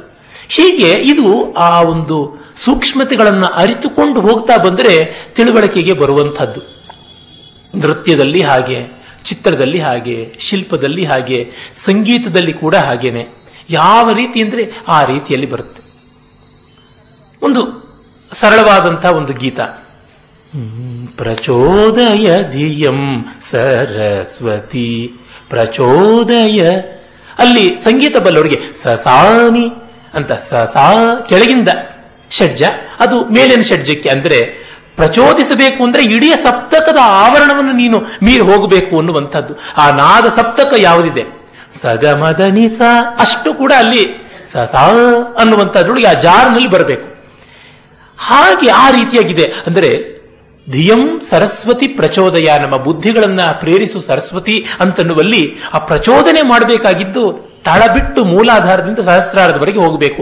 ಅದು ಅಲ್ಲಿ ಕೆಳಗಿನ ಷಡ್ಜದಿಂದ ಮೇಲಿನ ಷಡ್ಜದವರೆಗೆ ಇರುವ ಸಂಚಾರ ಅಂತನ್ನುವುದು ಸಂಗೀತ ರಸಿಕನಿಗೆ ಗೊತ್ತಾಗುವಂಥದ್ದು. ಹೀಗೆ ಕಾವ್ಯ ರಸಿಕರಿಗೆ ಪ್ರತಿಯೊಂದು ಕ್ಷೇತ್ರದಲ್ಲಿ ತುಂಬಾ ಪ್ರಯತ್ನಶೀಲರಾಗಿ ಕಣಕಣವಾಗಿ ಅಭ್ಯಾಸ ಮಾಡಿದವರಿಗೆ ಆ ಸ್ವಾರಸ್ಯಗಳು ಅವೆಲ್ಲ ತಿಳಿಯುವಂಥದ್ದಾಗಿರುತ್ತೆ. ಹಾಗಾಗಿ ಅದು ಜ್ಞಾನ ಹೆಚ್ಚಾದಷ್ಟು ಆನಂದ ಬರುತ್ತೆ. ಅದನ್ನು ಅವರು ಹೇಳ್ತಾರೆ, ಅಂದುವುದು ಕಣ್ಣಿಗದು ಸಂಸ್ಕೃತಿಗೆ ತಕ್ಕಂತೆ. ಆ ಜ್ಞಾನದ ಒಂದು ಸಂಪಾದನೆಯೇ ಸಂಸ್ಕೃತಿಯ ಲಕ್ಷಣ. ಸಂಸ್ಕೃತಿ ಅಂದರೆ ಏನು?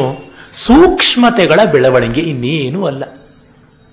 Refinement, finer aspects of life, ಅದು ಹೆಚ್ಚು ಹೆಚ್ಚು ಆಗುವಂತಹದ್ದನ್ನ ಸಂಸ್ಕೃತಿ ಅಂತ ಕರೀತಾರೆ.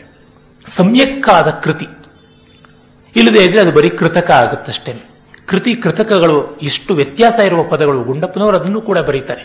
ಹಾಗಾಗಿ ಆ ಸಂಸ್ಕೃತಿಯ ಸೂಕ್ಷ್ಮ ಸುಭಗತೆಗಳನ್ನ ಗಮನಿಸುವಂತಹ ಮನಸ್ಸು ಬಂದರೆ ನಮಗೆ ಆ ಸೌಂದರ್ಯ ಕಡೆಗೆ ಬ್ರಹ್ಮವಸ್ತುವಾಗುತ್ತೆ. ಅದಿಂಥದ್ದು ಪರಮ ಬ್ರಹ್ಮ ಸುಪುಷ್ಟಿ, ಸರ್ವ ಜನತಾಂತರ್ದೃಷ್ಟಿ, ಕೈವಲ್ಯ ಬೋಧ ರಮಾ ಮುಕ್ತಿಕ ಹಾರಯಷ್ಟಿ, ಬುಧಹರ್ಷಾಕೃಷ್ಟಿ, ಸತ್ಕಾವ್ಯ ಮಲ್ಲಿ ಸುಧಾವೃಷ್ಟಿ, ವಿದ್ಯಾಸುಂದರಿ ನಾಟಕಂ. ಅದು ನಾಗಚಂದ್ರ ಹೇಳುವಂತೆ ನಲಿಗೆ ಮತ್ ಕಾವ್ಯಸ್ಥಲಿ ರಂಗದೋಳ್.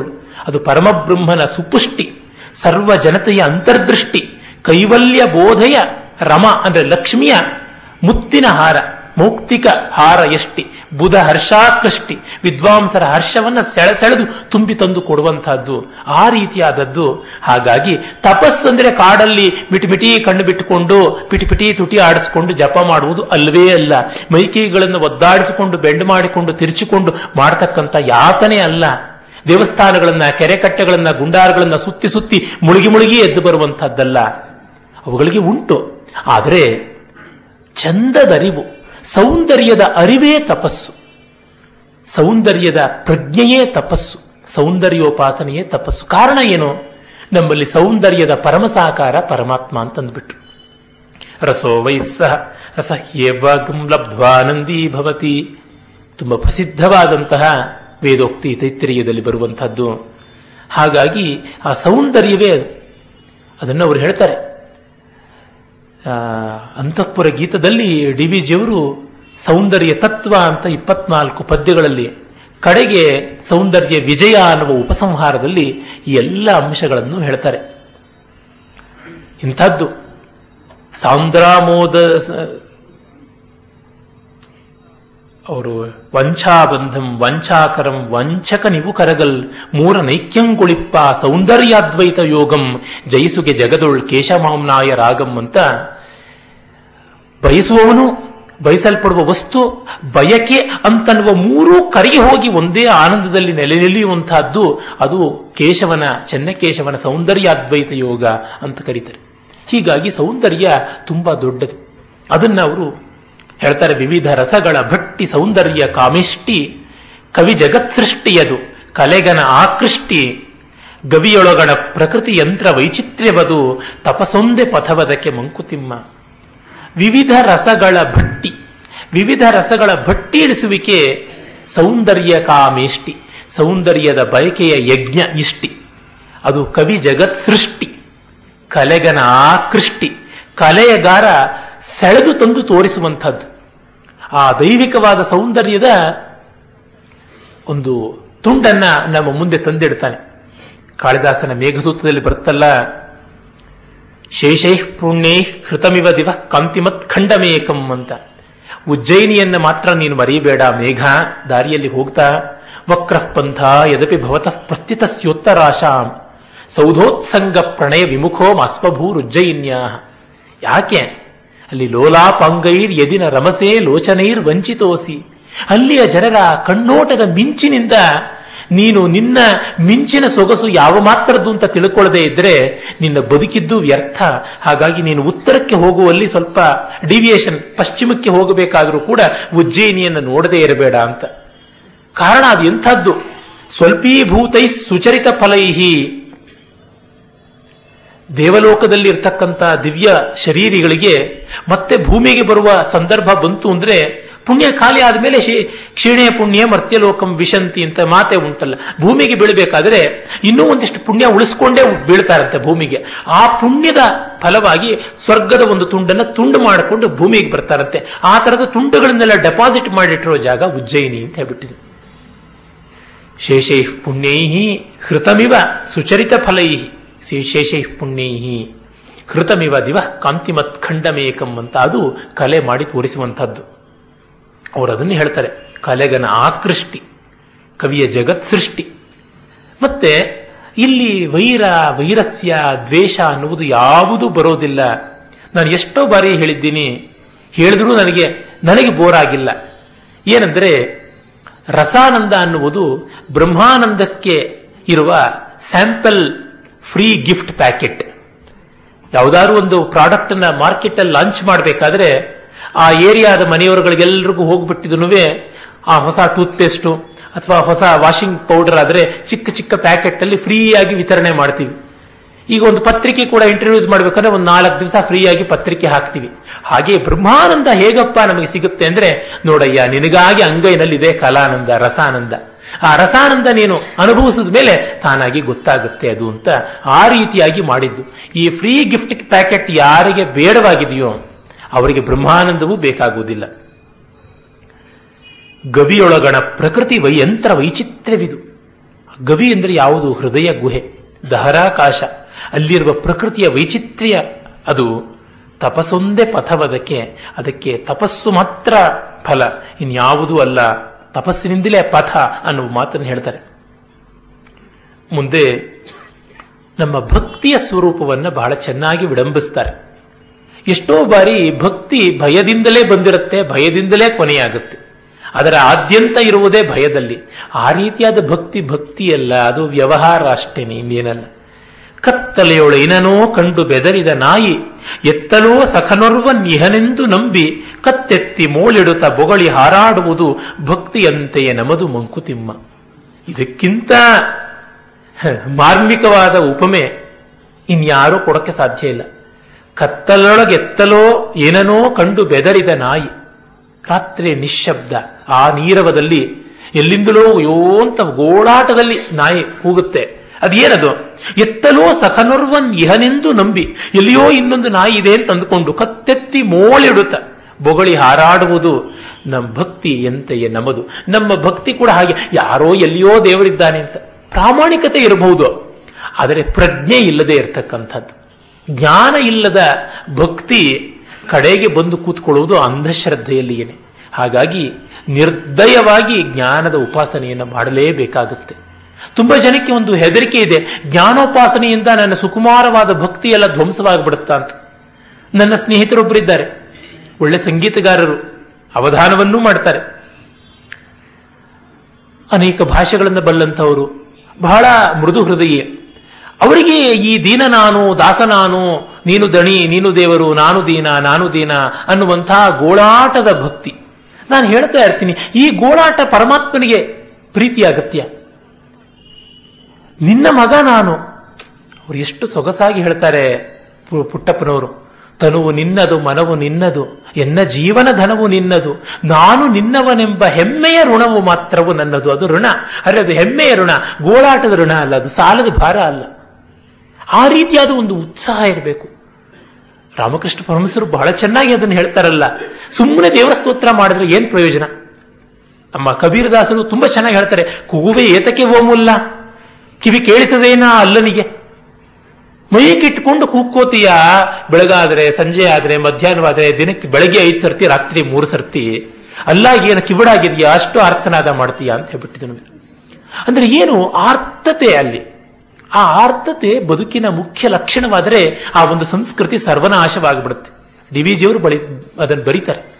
ವೇದದ ಒಂದು ಉತ್ಸಾಹ ನಮಗೆ ಎಲ್ಲಿತ್ತು, ಏನಾಯಿತು? ಆ ವೇದ ಸಂಸ್ಕೃತಿಯ ಜೀವನೋತ್ಸಾಹದ ಜ್ಞಾನಾನಂದ ಪ್ರವಾಹ 2 ಕವಲಾಯಿತು. ಅದು ನಿರ್ಮಲವಾದ ಗಂಗೋದಕ, ಸರಸ್ವತಿ ತರಂಗಿಣಿ.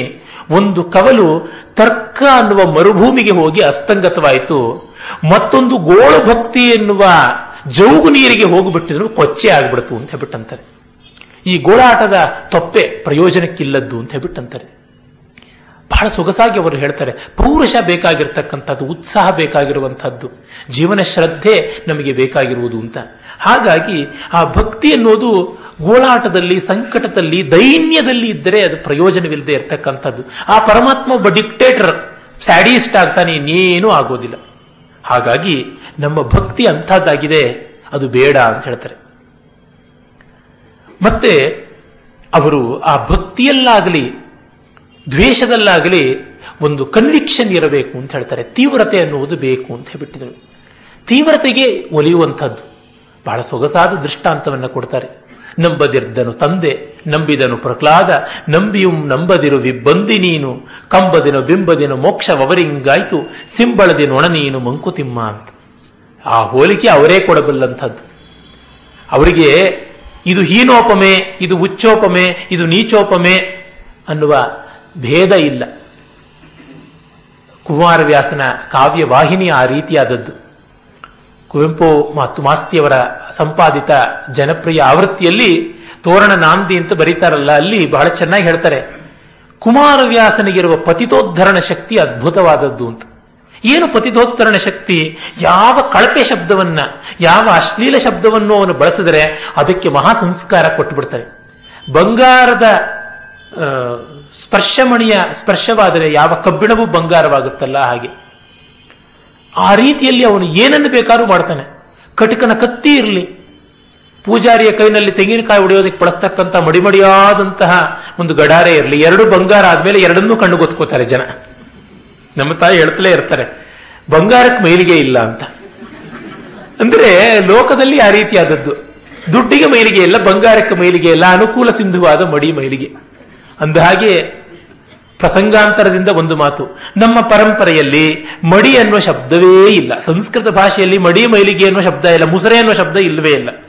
ಅದು ಕೇವಲ ಈ ಪ್ರಾಕೃತವಾದ ಕನ್ನಡ ಭಾಷೆಗೆ, ತಮಿಳು, ತೆಲುಗು ಈ ತರ ದೇಶ ಭಾಷೆಗಳಿಗೆ ಬಂತು. ಅಂದ್ರೆ ದೇವವಾಣಿಗೆ ಮೈಲಿಗೆ ಇಲ್ಲ, ಈ ಲೋಕವಾಣಿಗಳಿಗೆ ಮಾತ್ರ ಇವು ಬಂದು ಬಿಟ್ಟಿದೆ. ಎಂದು ಈ ಅನಿಷ್ಟಗಳೆಲ್ಲ ಬಂದು ಕೂತ್ಕೊಳ್ತು ಅಂದೇ ನಮ್ಮ ಸಂಸ್ಕೃತಿ ಪೌರುಷಹೀನವಾಯಿತು, ಉದಾತ್ತತೆಯ ಸತ್ವೋದ್ರೇಕ ಇಲ್ಲದೆ ಹೋಯಿತು. ಅವರು ಗುಂಡಪ್ಪನವರಿಗೆ ಆ ಹೀನತೆ ಉನ್ನತಿ ಅನ್ನುವುದರ ಭೇದ ಇಲ್ಲ, ಪರಿಣಾಮಕಾರಿಯಾಗಬೇಕು. ಅವರು ಬರೀತಾರೆ, ಕಾವ್ಯ ರಚನೆ ಎನ್ನುವುದು ಒಂದು ವ್ಯಾಧಿ, ಹೊಟ್ಟೆಗೆ ಹರಳೆಣ್ಣೆ ಸೇರಿದರೆ ಅದು ಈಚೆಗೆ ಬರದೆ ಬಿಡುವುದಿಲ್ಲ ಅಂತ. ಈ ಉಪಮಾನವನ್ನು ಕೇಳಿ ಎಸ್ ಜಿ ಶಾಸ್ತ್ರಿಗಳು ಶಾಪ ಇಟ್ಟರು, ಸೋಸಲೆ ಗರಳುಪುರಿ ಶಾಸ್ತ್ರಿಗಳು ಅಂತ, ಸೋಸಲೆ ಅಯ್ಯ ಶಾಸ್ತ್ರಿಗಳ ಮಗ, ಸೋಸಲೆ ಗರಳುಪುರಿ ಶಾಸ್ತ್ರಿಗಳಿಗೆ ಮೊಮ್ಮಗನೂ ಹೌದು, ದೊಡ್ಡ ಇಂಜಿನಿಯರ್ ಆಗಿದ್ರು. ಇವತ್ತಿನ ನಮ್ಮ ಮೈಸೂರು ಸ್ಯಾಂಡಲ್ ಸೋಪ್ ಏನಿದೆ ಅದರ ಫಾರ್ಮುಲಾ ಅವರೇ ಮಾಡಿದಂಥದ್ದು. ಅವರು ಅಯ್ಯ ಶಾಸ್ತ್ರಿಗಳ ಮಗ, ಅವರು ಶಾಪ ಇಟ್ಟರಂತೆ, ಚೀಚಿ ಇಂತಹ ಹೀನೋಪಮೆಯನ್ನು ಕೊಡೋದು ಅಂತ. ಡಿ ವಿ ಜಿ ಬರೀತಾರೆ, ಆದರೆ ನನಗೆ ಈವರೆಗೂ ಬೇರೆ ಒಳ್ಳೆ ಉಪಮೆ ಹೊಳೆದಿಲ್ಲ ಅಂತ. ಅಂದ್ರೆ ನೀವು ನೋಡಿರಬಹುದಲ್ಲ, ಕೆಲವರಿಗೆ ಕವಿತೆಯ ತೆವಲು ಹತ್ಕೊಂಡು ಬಿಡುತ್ತೆ, ಆಗ ಈ ರೀತಿ ಆಗುತ್ತೆ ಅಂತ ಡಿ ವಿ ಜಿ ಅವ್ರದ್ದು. ಮಾತಿಗೂ ಬಂದವರಿಗೆಲ್ಲ ತಮ್ಮ ಕವಿತೆ ಕೇಳಿಸೋದಿಕ್ಕೆ ಹೋಗೋದು. ಒಮ್ಮೆ ಮಹಾಕವಿ ಫಿರ್ದೂಸಿ, ಪರ್ಷಿಯನ್ ಕವಿ ಗಜ್ನವಿ, ಮೊಹಮ್ಮದ್ ಗಜ್ನವಿ ಗೊತ್ತೇ ಇರಬಹುದಲ್ಲ, ಸೋಮನಾಥ ನಾಶನದ ಕುಖ್ಯಾತಿ, ಅವನ ಆಸ್ಥಾನ ಕವಿಯಾಗಿದ್ದ ಗಜ್ನವಿ ಮೊಹಮ್ಮದ್. ತಾನು ಒಂದು ಕಾವ್ಯ ಬರೆದು ಅವನು ಮುಂದೆ ಇಟ್ಟ, ಇದು ಚೆನ್ನಾಗಿಲ್ಲ ಅಂತ ಹೇಳ್ದ. ಚೀಚಿ ಚಿ ಚೆನ್ನಾಗಿಲ್ಲ ಅಂತ ಹೇಳ್ತೀಯ ಅಂತ ಜೈಲಿಗೆ ಹಾಕಿದ. ಒಂದು 6 ತಿಂಗಳಾದ ಮೇಲೆ ಮತ್ತೆ ಇನ್ನೊಂದು ಕಾವ್ಯ ಬರೆದು ಫಿರ್ದೂಸಿಗೆ ಬುದ್ಧಿ ಬಂದಿರಬಹುದು ಅಂತ ಹೇಳಿ ಕಾವ್ಯವನ್ನ ಓದಿ ಕೇಳಿಸ್ದ. ಇವನೇನು ಒಪಿನಿಯನ್ ಹೇಳದೆ ಟಕಟಕ ಅಂತ ನಡ್ಕೊಂಡು ಹೋಗ್ಬಿಟ್ಟ ಮತ್ತೆ ಜೈಲಿಗೆ. ಯಾಕೆ ಅಂದ್ರೆ ಗೊತ್ತೇ ಇದೆ ಏನಾಗುತ್ತೆ ಅಂತ ಅಂತ. ಈ ರೀತಿಯಾಗಿ ಕೆಲವರಿಗೆ ತೆವಲು ಬಂದ್ಬಿಡುತ್ತೆ, ಕಾವ್ಯಾವೇಶದ ಪಿಶಾಚ. ಅದರ ಬಗ್ಗೆ ಗುಂಡಪ್ಪನವರು ಆ ಮಾತು ಹೇಳ್ತಾರೆ, ಕನ್ವಿಕ್ಷನ್ ಅನ್ನೋದು ಬಹಳ ಮುಖ್ಯ. ಅದಕ್ಕೆ ಆ ಮಾತಿಗೆ ತಕ್ಕ ಮೊನೆ ಬೇಕು, ಆ ಮೊನೆಗೆ ತಕ್ಕಂಥ ರೀತಿಯಲ್ಲಿ ಇರಬೇಕು. ಕುಮಾರವ್ಯಾಸನಂಥವರು, ಡಿ ವಿ ಜಿ ಅಂಥವರು, ಸರ್ವಜ್ಞ ವೇಮನ ಮೊದಲಾದವರು ಆ ರೀತಿ ಮಾರ್ಮಿಕವಾಗಿ ಬಳಸ್ತಾರೆ. ಚಪ್ಪುಲೋನಿ ರಾಯಿ ಚೆವಿಲೋನಿ ಜೋರೀಗ, ಕಂಟಿಲೋ ನುಲುಸು ಕಾಲಿಮುಲ್ಲು, ಇಂಟಿಲೋ ಕಲಹಾರು ಇಂತಿಂತ ಕಾದಯ, ವಿಶ್ವದಾಭಿರಾಮ ವಿನರವೇಮ. ಎಷ್ಟು ಮಾರ್ಮಿಕವಾದದ್ದು! ಚಪ್ಪಲಿ ಒಳಗೆ ಸೇರಿಕೊಂಡಿರೋ ಕಲ್ಲಹರಳು, ಕಣ್ಣೊಳಗೆ ಬಿದ್ದಂತ ಕಸ, ಕಿವಿಯೊಳಗೆ ಹೋಗಿ ಸೇರಿಕೊಂಡ ಕುಂಗಿ ಹುಳು, ಇವು ನೋಡೋದಕ್ಕೇನು ಜೋರ ಕಷ್ಟ ಇಲ್ಲ ಅಂತ ಅನ್ಸುತ್ತೆ, ಆದರೆ ಒಳಗೆ ಇರೋರಿಗೆ ಮಾತ್ರ ಬಾಧೆ. ಹಾಗೆ ಮನೆ ಜಗಳಗಳು ಕೂಡ ಅಂತ. ಇದು ಆ ಒಂದು ಉಪಮೆಯ ಮೊನಚು ಇರುವಂತಹದ್ದು. ಹಾಗೆ ಇರಲಿ, ಈಗ ಪ್ರಕೃತಕ್ಕೆ ಬರೋಣ. ತಂದೆ ಹಿರಣ್ಯಕಶಿಪು ನಂಬಲೇ ಇಲ್ಲ, ಮಗ ನಂಬಿಯೇ ನಂಬಿದ. ನಂಬಿಯು ನಂಬದಿರು ವಿಬ್ಬಂದಿ ನೀನು, ನಮಗೆ ಹಾಗಲ್ಲ, ನಮ್ಮ ನಂಬಿಕೆಗಳೆಲ್ಲ ಅನುಕೂಲ ಸಿಂಧುವಾದ ನಂಬಿಕೆಗಳು. ಪೂರ್ಣವಾಗಿ ತಾದಾತ್ಮ್ಯದಿಂದ ಅಲ್ಲಿ ನಾವು ನಮ್ಮ ಬದುಕನ್ನ ಮೀಸಲು ಮಾಡಿಕೊಳ್ಳೋದು ಇಲ್ಲ. ಹಾಗಂತ ಪೂರ್ಣವಾಗಿ ಬಿಟ್ಟಿರ್ತೀವ, ಅದು ಇರಲಿ ಮೇಲಕ್ಕೆ ಅಂತ ಬಿಟ್ಟಿದ್ವಿ. ಅಂದ್ರೆ ಎಕ್ಸ್ಟ್ರಾ ಕೋಸರಿದ್ದಂತೆ ನಮಗೆ ದೈವ ಭಕ್ತಿಯಲ್ಲ. ಕಂಬದಿನ ಬಿಂಬದಿನ ಮೋಕ್ಷವರಿಂಗಾಯ್ತು ಸಿಂಪಳದಿನೋಣ ನೀನು ಮಂಕುತಿಮ್ಮ. ಡಿ ವಿ ಜಿ ಅವರು ಸಾಹಿತ್ಯೋಪಾಸಕರು ಅನ್ನುವ ಪುಸ್ತಕದಲ್ಲಿ ಬರೀತಾರೆ ಚ ವಾಸುದೇವನವ್ರ ಬಗ್ಗೆ. ಅವರು ಮಹಾನುಭಾವರು, ಉದಾತ್ತ ಚರಿತರು, ಆರ್ಯಕೀರ್ತಿ ಅವರ ಅದ್ಭುತವಾದ ಗ್ರಂಥ. ಅದಂಥ ಒಂದು ಲೇಖನ ಬರೆಯೋದಕ್ಕೆ ಭೀಷ್ಮ ಚರಿತ್ರೆ ಎಲ್ಲ ವಾಸುದೇವನವರೇ ಅರ್ಹರಾದವರು ಅಂತ ಡಿ ವಿ ಜಿ ಹೇಳ್ತಾರೆ. ಅವರ ಅತ್ತಿಗೆ, ವಾಸುದೇವನವರ ಅತ್ತಿಗೆ, ತಮ್ಮ ಮೈದುನಂದರನ್ನು ಎಲ್ಲ, ನಾದಿನೀರನ್ನೆಲ್ಲ ಕಾಪಾಡಿ ತಾಯಿಯಂತೆ ನೋಡಿಕೊಂಡ್ರಂತೆ. ಚಿಕ್ಕ ವಯಸ್ಸಿಗೆ ಅತ್ತಿಗೆ ಒಬ್ಬರೇ ಇದ್ದಿದ್ದು, ತಾಯಿ ತೀರ್ಕೊಂಡಿದ್ರು. ಆ ಅತ್ತಿಗೆಗೆ ಕಡೆಗಾಲ ಬಂತು, ಮೈದುನಂದರನ್ನೆಲ್ಲ ಕರೆದ್ರಂತೆ, ಅಪ್ಪ ನನ್ನ ಮಾತೊಂದು ನೆರವೇರಿಸಬೇಕು ಅಂತ. ಏನಮ್ಮ ಏನು ಬೇಕಾದ್ರೂ ಮಾಡ್ತೀವಿ ಅಂದ್ರೆ, ನಾಳೆ ಜನ್ಮಾಷ್ಟಮಿ, ನಾನು ಹಾಸಿಗೆ ಮೇಲೆ ನರಳುತ್ತಾ ಇದ್ದೀನಿ, ಆದರೆ ಒಂದು ಮಾತು, ನಾನು ಎಷ್ಟು ನರಳಿದ್ರೂ ಒದ್ದಾಡಿದ್ರೂ ಕೂಡ ಪೂಜೆ ಆಗಿ ತೀರ್ಥ ಪ್ರಸಾದ ಆಗುವವರೆಗೂ ಯಾರೂ ಕೂಡ ನನ್ನ ಬಾಯಿಗೆ ಒಂದು ಹನಿ ನೀರು ಹಾಕಬಾರದು, ಅಷ್ಟೇ ನಾನು ಕೇಳೋದು ನಿಮ್ಮಿಂದ ಅಂತ. ಇದು ಪ್ರತಿಷ್ಠವಾದಂತಹ ಗಟ್ಟಿತನ ಅಂತಂದ್ರೆ ಅದನ್ನ ಡಿ ವಿ ಜಿ ಕಂಡಂಥವರು. ಹಾಗಾಗಿ ಸಿಂಬಳದಿ ನೊಣ ನೀನು, ನೊಣದಂತೆ ಒದ್ದಾಡುವುದು ಅಂಟಿಗೆ, ಆ ತರಹ ಆಗುತ್ತೆ. ಯಾಕೆ ಹಿರಣ್ಯಕಶಿಪು ದ್ವೇಷದಲ್ಲಿ ಒಂದು ಪರಮಾವಧಿಯನ್ನು ಸಾಧಿಸಿದ. ನಮ್ಮಲ್ಲಿ ಎರಡು ಗುಂಟು, ಭಕ್ತಿ ರಾಗಮುಖವಾದದ್ದು, ದ್ವೇಷಮುಖವಾದದ್ದು, ಎರಡೂ ರೀತಿಯಲ್ಲಿರಬಹುದು. ರಾಗದಲ್ಲಿ ಅನುಕೂಲತೆ ಇದೆ, ದ್ವೇಷದಲ್ಲಿ ಅನನುಕೂಲತೆ ಇದೆ, ಕ್ಲೇಶ ಉಂಟು. ಆದರೆ ಎರಡಕ್ಕೆ ಪರೀಕ್ಷೆ ಕೂಡ ಉಂಟು, ಇದು ನಿಜವಾಗಿ ಪ್ರೀತಿಯೋ ನಿಜವಾಗಿ ದ್ವೇಷವೋ ಅಂತ. ಭಕ್ತಿಯ ಮುಖ್ಯ ಲಕ್ಷಣವೇ ಪ್ರೀತಿ, ಸಾತ್ವಸ್ಮಿನ್ ಪರಮ ಪ್ರೇಮ ರೂಪ ಅಂತಲೇ ನಾರದರು ಹೇಳ್ತಾರೆ. ಗೋಪಿಕೆಯರು ಕೃಷ್ಣನನ್ನ ತುಂಬಾ ಪ್ರೀತಿಸಿದ್ರು. ಆ ಪ್ರೀತಿಯ ಪರೀಕ್ಷೆ ಲಜ್ಜೆಯಲ್ಲಿ ಆಯಿತು. ಗೋಪಿಕಾ ವಸ್ತ್ರಾಪಹರಣದ ರಹಸ್ಯ ಅದೇನೆ. ನಮ್ಮದು ಅನ್ನುವುದು ಪ್ರೈವಸಿ ನಾವಿಟ್ಟುಕೊಂಡಿದ್ದೀವಿ ಅಂದರೆ ಪ್ರೀತಿ ಅಲ್ಲ ಅಂತ ಅರ್ಥ. ಪ್ರೀತಿಯ ಲಕ್ಷಣ ಏನು? ದದಾತಿ ಪ್ರತಿಗೃಹಾತಿ ಗುಹ್ಯಮಾಖ್ಯಾತಿ ಭಕ್ತಿಚ ಭುಂಕ್ತೆ ಭೋಜಯತೆ ಚೇವ ಷಡ್ವಿಧಂ ಪ್ರೀತಿ ಲಕ್ಷಣಂ ಅಂತ ಪಂಚತಂತ್ರದ ಮಾತು. ಕೊಡ್ತಾನೆ, ತಗೋತಾನೆ, ತಿನ್ನುತ್ತಾನೆ, ತಿನ್ನಿಸ್ತಾನೆ, ತನ್ನೆಲ್ಲ ಗುಟ್ಟು ಹೇಳ್ಕೊತಾನೆ, ಅವರೆಲ್ಲ ಗುಟ್ಟು ಕೇಳ್ತಾನೆ, ಯಾವ ಮುಚ್ಚು ಮರೆ ಇರುವಂತಹದ್ದು ಪ್ರೀತಿ ಅಂತ ಅನ್ನಿಸಿಕೊಳ್ಳೋದಿಲ್ಲ. ಹೀಗಾಗಿ ಪ್ರೀತಿಯಲ್ಲಿ ಟ್ರಾನ್ಸ್ಪರೆನ್ಸಿ ತುಂಬಾ ಮುಖ್ಯ. ಹಾಗಾಗಿ ಗೋಪಿಯರಿಗೆ ತಮ್ಮ ದೇಹ ತಮ್ಮದು, ಅದು ಒಂದು ಪ್ರತ್ಯೇಕ ಭಾಗ ಅನ್ನುವ ಭಾವ ಉಂಟೋ ಇಲ್ಲವೋ ಅದನ್ನ ಕೃಷ್ಣ ನೋಡಿದ್ದು. ಅದು ಗೋಪಿಕಾ ವಸ್ತ್ರಾಪಹರಣದ ಮಹಾ ರಹಸ್ಯ. ಹೀಗಾಗಿ ಅವರ ಬಟ್ಟೆ ಸೆಳೆಯುವ ಮೂಲಕ ಅವರ ಮೋಕ್ಷಕ್ಕೆ ಬಟ್ಟೆ ಮಾರ್ಗವನ್ನು ತೋರಿಸಿದಂಥವನು ಕೃಷ್ಣ. ಆದರೆ ದ್ವೇಷಕ್ಕೆ ಮೃತ್ಯು. ನಾವೊಬ್ಬರನ್ನು ದ್ವೇಷಿಸ್ತೀವಿ, ಎಲ್ಲಿವರೆಗೂ ಅವನನ್ನು ಹೊಡೆಯೋಕ್ ಬರ್ತಾನೆ, ಕೊಲ್ಲಕ್ ಬರ್ತಾನೆ, ಸಂಧಾನ ಮಾಡ್ಕೊಂಡ್ಬಿಡ್ತೀವಿ. ಕೋರ್ಟಿನಲ್ಲಿ ಕಟಕಟಿಯಲ್ಲಿ ನಿಲ್ಲಿಸಿ ಜೈಲಿಗೋ ಅಥವಾ ಇನ್ಯಾವುದೋ ಒಂದು ಸ್ಥಿತಿಗೋ ಬರುತ್ತೆ ಅಂತಂದಾಗ ಶಮ್ಮಂಗುಡಿ ಶ್ರೀನಿವಾಸಯ್ಯರವರು ಬಾಲಮುರಳಿಗೆ ಹೋಗಿಬಿಟ್ಟಿದ್ದು ಬೇಡಿಕೊಂಡು ಒಪ್ಪಿಸಿಕೊಂಡ್ರು. ನಿನ್ನ ಮೇಲೆ ಕೋರ್ಟಲ್ಲಿ ಕೇಸ್ ಹಾಕಿದ್ದು ತಪ್ಪಾಯಿತು ಅಂತ. ನಮ್ಮಲ್ಲಿ ಒಂದು ಗಾದೆ ಇದೆ, ಎಟಕಿದ್ರೆ ಜುಟ್ಟು, ಎಟಕದೇ ಇದ್ರೆ ಕಾಲು ಅಂತ. ಆ ಜಾತಿ ಅಂಥ ಅವಕ್ಕೆ ಭಕ್ತಿ ಅಂತ ಕರೆಯೋದಿಲ್ಲ, ಅವಕ್ಕೆ ದುರ್ವ್ಯವಹಾರ ಅಂತ ಕರೀತಾರೆ.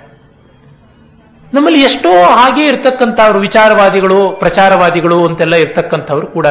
ಆ ಆಡಳಿತದ ಪಕ್ಷದಲ್ಲಿ ಯಾರೆಲ್ಲ ಪತ್ರಿಕಾ ವರದಿಗಾರರು ಯಾವ ಪಕ್ಷಕ್ಕೆ ಹೆಚ್ಚಾಗಿ ಧೂಪ ಹಾಕ್ತಾ ಇದ್ದಾರೆ, ಯಾವ ಯಾವ ವರ್ಗದಿಂದ ಬಂದಿದ್ದಾರೆ, ಅದಕ್ಕೆ ತಕ್ಕಂತೆ ಶಂಖ ಊದೋಣ ಅಂತ ಹೇಳ್ತಕ್ಕಂಥದ್ದು ಈ ರೀತಿ.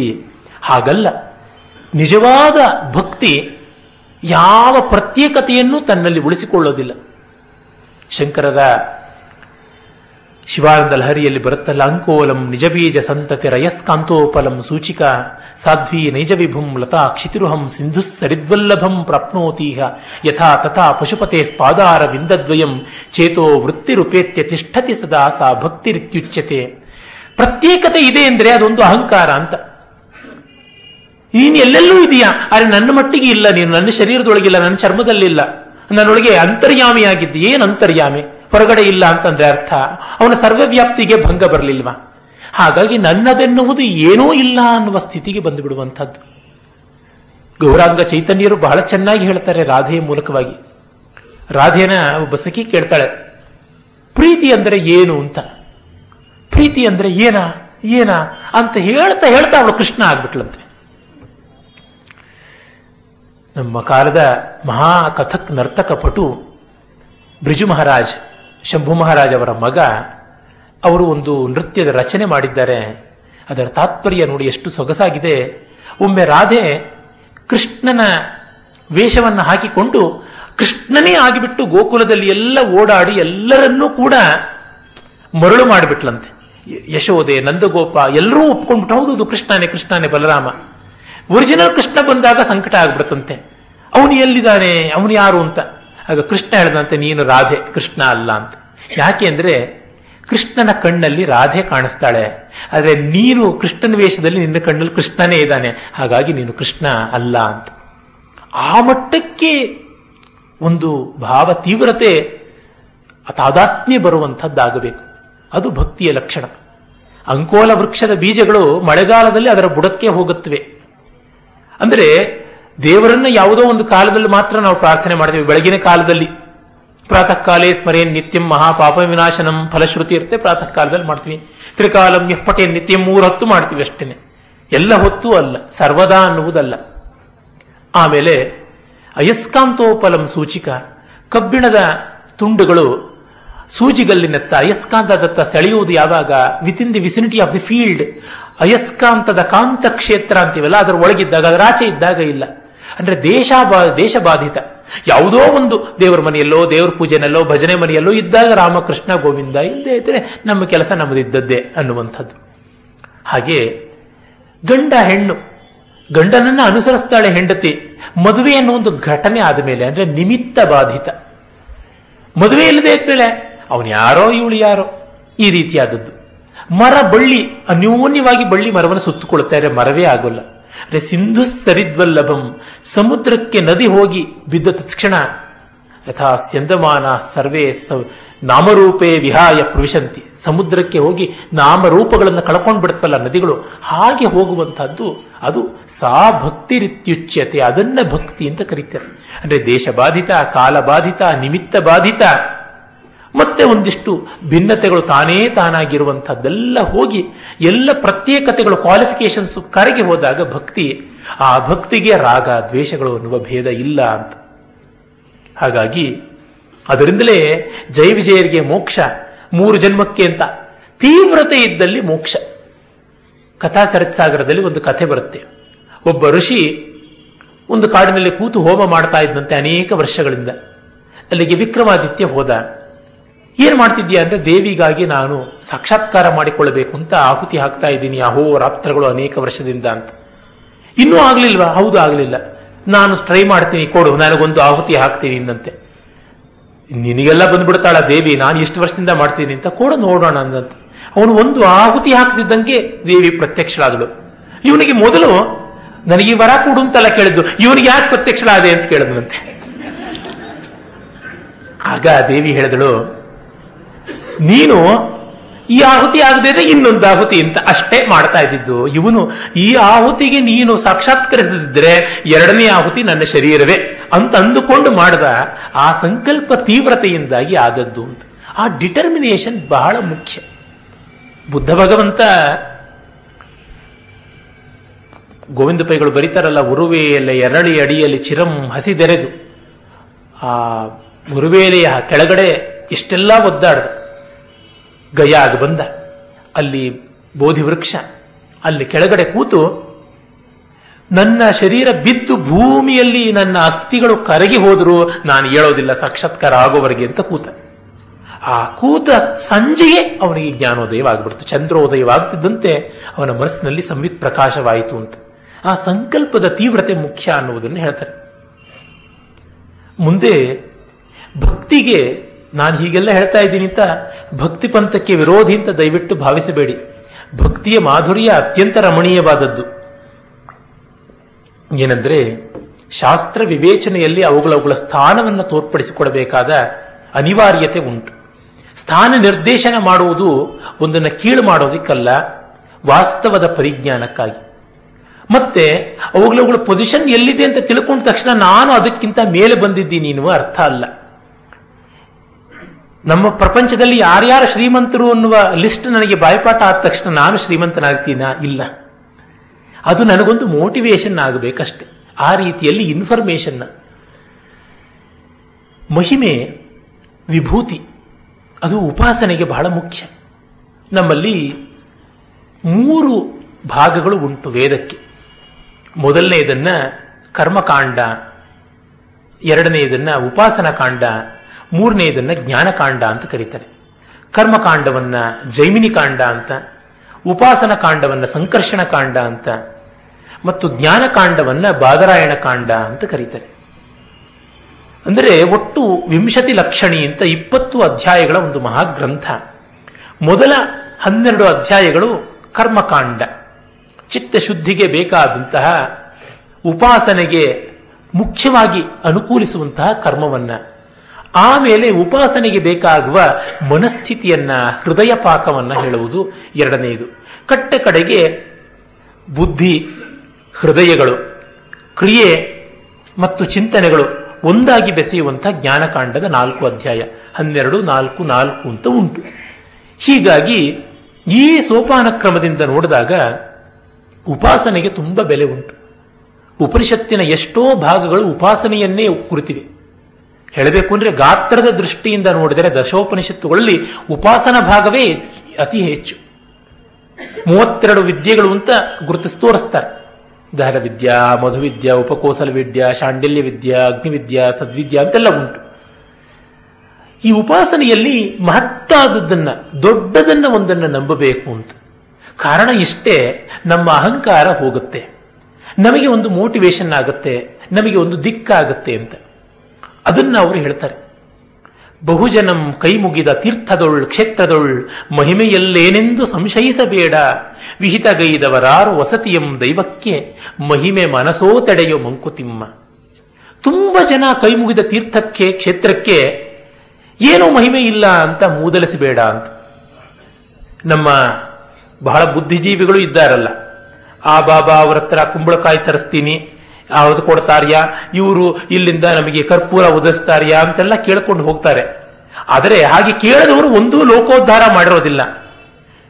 ಗೆದ್ದಲು ಕಟ್ಟಿದ ಹುತ್ತಕ್ಕೆ ಹಾವು ಬಂದು ಸೇರಿಕೊಳ್ತು ಅನ್ನುವಂತೆ ಯಾರೋ ಕಟ್ಟಿದ ಸಂಸ್ಥೆ ಒಳಗೆ ಇವ್ರಿಗೆ ಬಂದು ಕೂತ್ಕೊಳ್ಳೋದಷ್ಟೇ ಆಗತ್ತೆ, ಇನ್ನೇನು ಆಗೋಲ್ಲ. ಅದೇ ಆ ರೀತಿ ಯಾವುದೋ ಒಂದು ವಿಭೂತಿ ಸ್ವರೂಪವನ್ನು ತೋರಿಸ್ಕೊಂಡು ಹೋಗ್ತಕ್ಕಂಥವ್ರು ಅವ್ರ ಪವಾಡಗಳು ನಿಜವೋ ಸುಳ್ಳು, ಸಾಕಷ್ಟು ಲೋಕೋಪಕಾರ ಮಾಡಿರ್ತಾರೆ. ಈಗ ಮಾತಾ ಅಮೃತಾನಂದಮಯಿ ಇರಬಹುದು, ಸತ್ಯ ಸಾಯಿಬಾಬಾ ಇರಬಹುದು, ಚಿನ್ಮಯಾನಂದ ಇರಬಹುದು, ಸ್ವಾಮಿ ರಾಮ ಇರಬಹುದು, ಬೇಕಾದಷ್ಟು ಜನ ಇರಬಹುದು. ಎಲ್ಲ ಮತಗಳಲ್ಲೂ ಅಷ್ಟೇನೆ ಅವರಿಂದ ಒಂದಷ್ಟು ಲೋಕೋಪಕಾರ ಆಗಿರುತ್ತೆ. ಅದನ್ನು ನಾವು ನಿರಾಕರಿಸೋಕೆ ಸಾಧ್ಯ ಇಲ್ಲ. ಸಾಮಾಜಿಕವಾದ ಒಂದು ಆಯಾಮ ಇರುತ್ತೆ. ಅವರ ಪವಾಡಗಳ ಬಗ್ಗೆ ದ್ವೇಷ ಬಂತು ಅಂತ ಎಲ್ಲವನ್ನ ಅಷ್ಟು ಜನ ಹೋಗ್ತಾ ಇದ್ದಾರೆ ಅಂದ್ರೆ ಅಲ್ಲಿ ಏನೋ ಒಂದು ಸ್ವಾರಸ್ಯ ಇರಬೇಕು. ಅದನ್ನ ಕೃಷ್ಣ ಒಪ್ಪಿದ್ದಾನೆ. ದಿನಾ ಜಗತ್ತಿನಲ್ಲಿ ಕೋಟಿ ಜನ ಹೆಂಡ ಕುಡಿತಾ ಇದ್ದಾರೆ, ಮದ್ಯಪಾನ ಮಾಡ್ತಾ ಇದ್ದಾರೆ, ಅಲ್ಲಿ ಏನಾದ್ರು ವಿಶೇಷ ಇರೋಲ್ವಾ? ಖಂಡಿತ ಇರುತ್ತೆ. ಅದು ನನಗೆ ಗೊತ್ತಿಲ್ಲದೆ ಇರಬಹುದು, ಗೊತ್ತಿದ್ದವರು ಗೊತ್ತಿರುತ್ತೆ. ಅದನ್ನ ಬಲ್ಲ ಕೃಷ್ಣ. ಮದ್ಯವೂ ಕೂಡ ಪರಮಾತ್ಮನ ವಿಭೂತಿಯೇ ಹೌದು. ಯಾವಾಗ ಜೂಜಾಡುವಿಕೆ ಒಂದು ವಿಭೂತಿ ಆಗುತ್ತೋ, ಎಷ್ಟು ಜನ ಬಾಜಿ ಕಟ್ತಾರೆ, ಆನ್ಲೈನ್ ಲಾಟ್ರಿ ನಿಲ್ಲಿಸಿ ನಿಲ್ಲಿಸಿ ಅಂತ ಬಾಯಿ ಬಡ್ಕೊಂಡ್ರು ನಿಲ್ಲಿಸಿಲ್ಲ. ರೇಸು ಲಾಟ್ರಿ ಇಲ್ಲದೆ ಸರ್ಕಾರಗಳೇ ನಡೆಯೋದಿಲ್ಲ. ನಮ್ಮ ಕೌಟಿಲ್ಯ ಮೊದಲಾದವರು ಇದನ್ನು ಬಲ್ಲವರು. ಗಾಂಧೀಜಿ ಎಂದೂ ಸರ್ಕಾರ ನಡೆಸಲಿಲ್ಲ, ಹಾಗಾಗಿ ಇದನ್ನು ವಿರೋಧಿಸಿದ್ರು. ಅರೆ, ಅವರ ಅನುಯಾಯಿಗಳೆಲ್ಲ ಇದನ್ನು ಉಳಿಸ್ಕೊಂಡೇ ಇದ್ದಾರೆ. ಹೇಳಿ ಹೇಳಿ ಗಾಂಧಿ ಕಾಂಗ್ರೆಸ್, ಗಾಂಧಿ ಕಾಂಗ್ರೆಸ್ ಅಂತಂತಾರೆ. ಆದರೆ ಏನದು, ಇವುಗಳು ಅನಿವಾರ್ಯವೋ ಅಂಗೀಕಾರ್ಯವೋ ಗೊತ್ತಿಲ್ಲ. DVG ಹೇಳ್ತಾರೆ ಅನಿವಾರ್ಯವಾದದ್ದೆಲ್ಲ ಅಂಗೀಕಾರ್ಯ ಅಂತ. ಅದರಲ್ಲಿ ಒಂದು ಶಕ್ತಿ ಇದೆ, ಅದು ಸತ್ಶಕ್ತಿಯೋ ದುಶ್ಶಕ್ತಿಯೋ ಅದು ಬೇರೆ ವಿಷಯ. ಅದಕ್ಕಿರುವ ಶಕ್ತಿಯನ್ನು ನಾವು ಒಪ್ಪಲೇಬೇಕಲ್ವ? ಮೊಸಳೆ ನೀರಲ್ಲಿದ್ದರೆ ಆನೆಯನ್ನು ಎಳೆಯುತ್ತೆ ಅನ್ನುವುದು ಶಕ್ತಿ. ಆ ಶಕ್ತಿಯಿಂದ ಆನೆಗೆ ಪ್ರಾಣ ಸಂಕಟ, ಅದು ಬೇರೆ ವಿಷಯ. ಅದನ್ನು ನಾವು ಮೊದಲು ಅಂಗೀಕರಿಸಬೇಕು. ಆ ಶಕ್ತಿಯ ತೀವ್ರತೆ ಉಂಟು ಅನ್ನೋದನ್ನು ಒಪ್ಪಬೇಕು. ಅದು ಮಹಿಮೆ ಅಂತಾರೆ. ವಿಭೂತಿ ಗುಣವಾಗಿ ಇರಬಹುದು, ದೋಷವಾಗಿ ಇರಬಹುದು, ಎರಡು ರೀತಿಯಲ್ಲಿ. ಅದು ಕಂಡವರ ದೃಷ್ಟಿಕೋನ. ಹಾಗಾಗಿ ಅವರು ಹೇಳ್ತಾರೆ, ಮಹಿಮೆ ಮನಸ್ಸೋ ತಡೆಯೋ. ನಾನು ಯಾರಿಗೋ ನಮಸ್ಕಾರ ಮಾಡದೆ ಅಂದರೆ ಬೇರೆಯವರದ ನಗೋದ್ರೊಳಗೆ ಅರ್ಥ ಇಲ್ಲ ಅಂತ. ಎಲ್ಲಿ ಯಾರಿಗೆ ಯಾವ ಶಾಂತಿ ಇದೆಯೋ ಯಾರು ಬಲ್ಲವರು? DVG ಅವರು ಕೈಲಾಸನ ಸ್ಮರಣೆ ಎನ್ನುವ KVIರವರ ಗ್ರಂಥ, ಮೊನ್ನೆ ಅದರ ಉಲ್ಲೇಖ ಮಾಡಿದೆ, ಅದರ ಮುನ್ನುಡಿಯಲ್ಲಿ ಹೇಳ್ತಾರೆ, ಕೈಲಾಸಂ ಅವರ ಜೀವನದಲ್ಲಿ ಭಗವಂತ ಸ್ಥಿರೀಕಾರಕ ದ್ರವ್ಯ ಹಾಕಲಿಲ್ಲ, ತುಂಬ ಚಂಚಲ ತರಳ ಆಗ್ಬಿಡ್ತು. ಆದರೆ ಏನ್ ಮಾಡೋದು, ಕಾಕಾ ಘಾ ಅನ್ನೋ ಸಂಗೀತಗಾರರಿಗೆ ಬಾಯಿ ಬಿಡೋಕ್ಕೆ ಮುನ್ನ, ಬಾಯಿ ಮುಚ್ಚಿದ ಮೇಲೆ ಒಂದು ಹೆಂಡದ ಬುರುಡೆ ಇರಬೇಕು. ಕಣ್ಣು ಮುಂದೆ ಹೆಂಡದ ಬುರುಡೆಗಳು ಎರಡು ಕಾಣಿಸದೆ ಒಂದು ಸಂಗತಿ ಬಾಯಿಂದ ಬರೋಲ್ಲ. ಇನ್ಯಾರೋ ನಟ ಶಿಖಾಮಣಿಗೆ ಕೈ ಬಳೆ ಸದ್ದಿಲ್ಲದೆ ಅವರಿಗೆ ರಂಗೇ ಇರೋದಿಲ್ಲ ರಂಗಸ್ಥಳದ ಮೇಲೆ. ಅದಕ್ಕೆ DVG ಬೈಯೋಲ್ಲ. ಅದನ್ನ ಯಾವ ಹೂವು ಅರಳೋದಕ್ಕೆ ಯಾವ ಗೊಬ್ಬರ ಹಾಕಬೇಕು ಯಾರು ಬಲ್ಲವರು ಅಂತಂತಾರೆ. ಇದು ಒಂದು ಸಮಾಧಾನ, ಸಂತೋಷವಿಲ್ಲದ ಸಮಾಧಾನ ಅಂತಂತಾರೆ. ಈ ಒಂದು ವೈಶಾಲ್ಯ, ಅವರ ಒಂದು ದುಶ್ಚಟವನ್ನ, ದುರಭ್ಯಾಸವನ್ನ ನಾವು ಮೆಚ್ಚುತ್ತಾ ಇದ್ದೀವಿ ಅಂತಲ್ಲ ಅರ್ಥ. ಅದಿಲ್ಲದೆ ಇದ್ರೆ ಆಗ್ತಾ ಇತ್ತೋ ಇಲ್ವೋ ನಮಗೆ ಗೊತ್ತಿಲ್ಲ. ಅದು ಬಿಟ್ಟಿರಬಾರ್ದ ಅಂತ ನಾವು ಗಲಾಟೆ ಮಾಡೋದ್ರೊಳಗೆ ಅರ್ಥ ಇಲ್ಲ ಅಂತಂತಾರೆ. ಇದು ತುಂಬಾ ಅವಿವೇಕವಾದದ್ದು. ನಮ್ಮ ಅಪ್ಪನೇ ಹೇಳ್ತಾ ಇದ್ರು, ಕೈಲಾಸಮ್ಮ ಅವರು ಇಂಥ ಒಳ್ಳೆ ಜಿಯಾಲಜಿಸ್ಟ್ ಆಗಿದ್ದು ಏನೆಲ್ಲ ಉದ್ಧಾರ ಮಾಡ್ಬೋದಾಗಿತ್ತು, ಅದೆಲ್ಲ ಬಿಟ್ಟಿದ್ರು ನಾಟಕ ಪಾಠಕ ಅಂತಿದ್ದು ಬಿಟ್ರು ಅಂತ.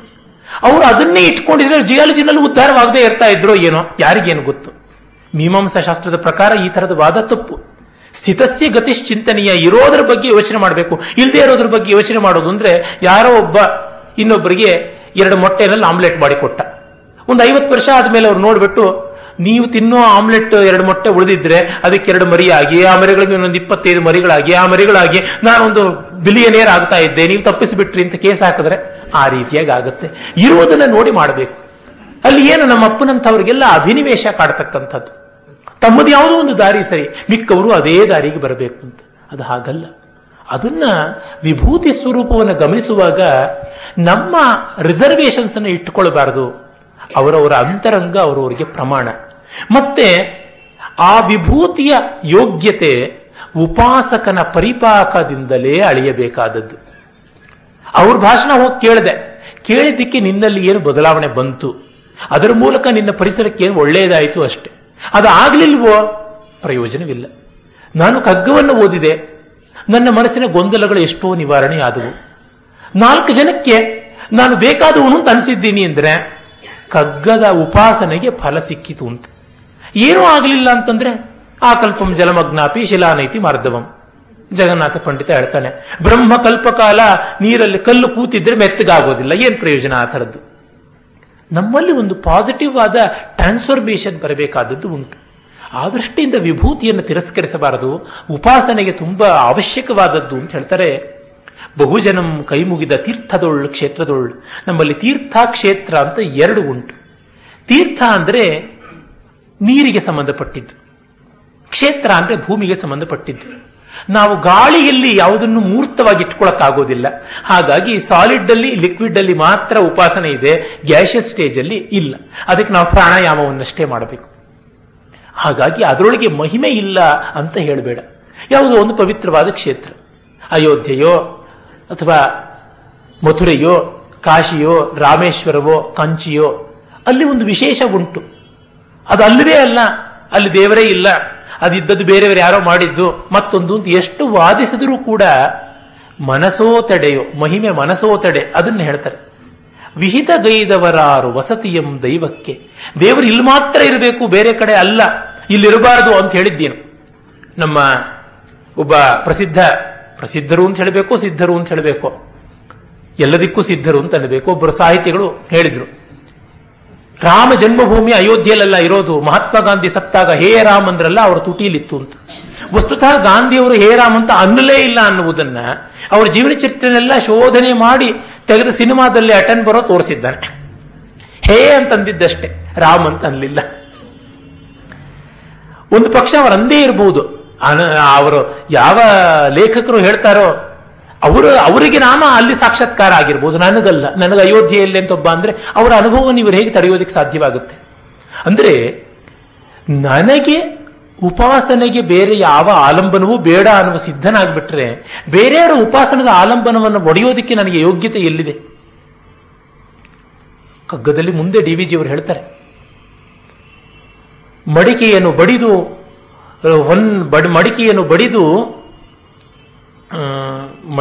ಬಡಿದು ಹೊನ್ನಿನ ಗಣಿಗೆ ರಹದಾರಿಯನ್ನು ತೋರಲಿಹಿಯ. ಮಡಿಕೆಯನ್ನ ಹೊಡೆದು ಬಿಟ್ಟು ಕೈನಲ್ಲಿರತಕ್ಕಂಥ ಮಡಿಕೆಯನ್ನ ಬಡಿದು, ಮಡಿಕೆಯನ್ನು ಬಡಿದು ಹೊನ್ಕೊಡವ ತೋರುವ ಸಖನೆ ಪಡೆದಿಹೆಯ ರಹದಾರಿಯನ್ನು ಹೊನ್ನ ಗಣಿಗೆ. ಕೈನಲ್ಲಿ ಭಿಕ್ಷಾ ಪಾತ್ರೆ, ಪಾಪ ಮಡಿಕೆಯದು ಬೇಡ್ತಾ ಇದ್ದಾನೆ ಒಬ್ಬ ಭಿಕ್ಷುಕ. ಒಡೆದಾಕು ಬಂಗಾರದ ಪಾತ್ರೆ ನೀನು ಕೊಡಿಸ್ತೀನಿ ಅಂತ ಒಡೆದು ಬಿಟ್ಟು, ಇಲ್ಲಯ್ಯ ಬಂಗಾರದ ಪಾತ್ರೆ ಅಂದ್ರೆ ನಾನು ಗಣಿ ಅಗಿಯೋದಕ್ಕೆ ಅಪ್ಲಿಕೇಶನ್ ಹಾಕಿದ್ದೀನಿ ಗವರ್ನಮೆಂಟ್ ಅಲ್ಲಿ ಅಂತಂದನಂತೆ. ಹಾಗೆ ಸಾಮಾನ್ಯರಿಗೆ ಒಂದು ಆಲಂಬನ ಬೇಕಾಗುತ್ತೆ. ಇವರು ಅಸಾಮಾನ್ಯರಾಗಿರಬಹುದು, ಆದರೆ ಸಾಮಾನ್ಯರ ಆಲಂಬನವನ್ನ, ಶ್ರದ್ಧಾ ಕೇಂದ್ರಗಳನ್ನ ಭಂಜನೆ ಮಾಡೋಕ್ಕೆ ಹೊರಡ್ತೀನಿ ಎನ್ನುವುದೇನೆ, ಅದಕ್ಕೆ ಎಲ್ಲರೂ ಕೂಡ ಒತ್ತೋದೇನೆ ಸರಿಯಾಗಿದೆ ಸರಿಯಾಗಿದೆ, ಅದು ಬಹಳ ವಿವೇಕಪೂರ್ಣವಾದದ್ದು ಅಂತ ಬೆಂಬಲಿಸ್ತಕ್ಕಂಥದ್ದು. ಆದರೆ ಅವ್ರಿಗೆ ಮಾತಾಡ್ತಿದ್ರೆ ಬೇಕೇ ಬೇಕು. ಒಮ್ಮೆ ಒಂದು ವಿಶ್ವವಿದ್ಯಾಲಯಕ್ಕೆ ಉಪಕುಲಪತಿಗಳಾಗಿದ್ದವರು, ಈಗ ಅವರ ಮಗ ಕೂಡ ಉಪಕುಲಪತಿಯಾಗಿದ್ದಾರೆ ಅದೇ ವಿಶ್ವವಿದ್ಯಾಲಯಕ್ಕೆ. ಅವರು ಕನ್ನಡ ಶಾಲೆಗಳೇ ಇರಬೇಕು, ಇಂಗ್ಲಿಷಿನದು ಬೇಡ ಅಂತ ಧರಣಿ ಕೂತಿದ್ರು ಎಲ್ಲ ಕಚೇರಿಗಳ ಮುಂದೆ. ಆದರೆ ನಮ್ಮ ಮನೆ ಹತ್ತಿರ ಇರತಕ್ಕಂಥ ಒಂದು ವಿದ್ಯಾಸಂಸ್ಥೆಯಲ್ಲಿ ಅವರ ಮೊಮ್ಮಕ್ಕಳಿಗೆ ಇಂಗ್ಲಿಷ್ ಮೀಡಿಯಂಗೆ ಸೀಟ್ ಬೇಕು ಅಂತ ಬಂದ್ರು. ಆಗ ಮ್ಯಾನೇಜ್ಮೆಂಟ್ ಸ್ಪಷ್ಟವಾಗಿ ಹೇಳ್ತು, ನಿನ್ನೆ ತಾನೇ ನೀವು ಧರಣಿ ಕೂತಿದ್ದೀರಾ, ಇಂಗ್ಲಿಷ್ ಮೀಡಿಯಂ ಇರಬಾರ್ದು ಅಂತ ಬಂದ್ರಲ್ಲ ಅಂದ್ರೆ ಅದು ನನ್ನ ದೃಷ್ಟಿಕೋನ, ನನ್ನ ಮಕ್ಕಳು ತುಂಬಾ ಬಲವಂತ ಮಾಡ್ತಾರೆ ನನಗೆ, ಹಾಗಾಗಿ ನಾನು ಬಂದು ಕೇಳ್ತಾ ಇದ್ದೀನಿ, ನನ್ನ ಮಕ್ಕಳ ಮೇಲೆ ನನಗೆ ಅಧಿಕಾರ ಇಲ್ಲ ಅಂತ. ಆಗ ಅಲ್ಲಿದ್ದ ಅಧ್ಯಕ್ಷರು ನನಗೆ ಚೆನ್ನಾಗಿ ಬಲ್ಲವರು, ಅವರು ಹೇಳಿದ ಮಾತಿದು, ನಿಮ್ಮ ಮಕ್ಕಳ ಮೇಲೆ ನಿಮಗೆ ಇಲ್ಲದ ಅಧಿಕಾರ ಲೋಕದ ಮೇಲೆ ಸ್ಥಾಪಿಸಕ್ಕೆ ಹೋಗ್ತಿದ್ದೀರಲ್ಲ, ಏನು ಉಂಟು ನಿಮಗೆ ಮರ್ಯಾದೆ ಅಂತ ಕೇಳಿ ಕಳಿಸಿದ್ರು. ಇದು ನಾವು ಗಮನಿಸಬೇಕು.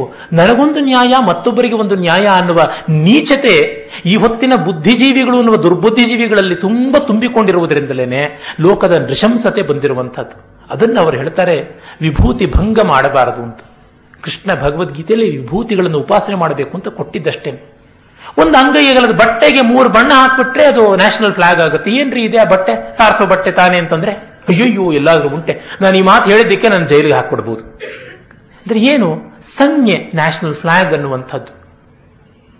ಅದು ಯಾರೋ ಕಂಡುಹಿಡಿದ್ರೊಳಗೆ ಏನಿದೆ, ಅದು ಎಳೆ ತಾನೆ. ಸಾರ್ಸೋ ಬಟ್ಟೆಗೂ ಅದಕ್ಕೂ ದ್ರವ್ಯಾತ್ಮನ ಮ್ಯಾಟರ್ ದೃಷ್ಟಿಯಿಂದ ಏನು ವ್ಯತ್ಯಾಸ ಇಲ್ಲವಲ್ಲ ಅಂದ್ರೆ, ಅದಕ್ಕೆ ಅದರ ಆರೋಪ ಮಾಡಿಬಿಟ್ಟ ಮೇಲೆ ಅದಕ್ಕೆ ಮೌಲ್ಯ ಬಂದೇ ಬಂತು.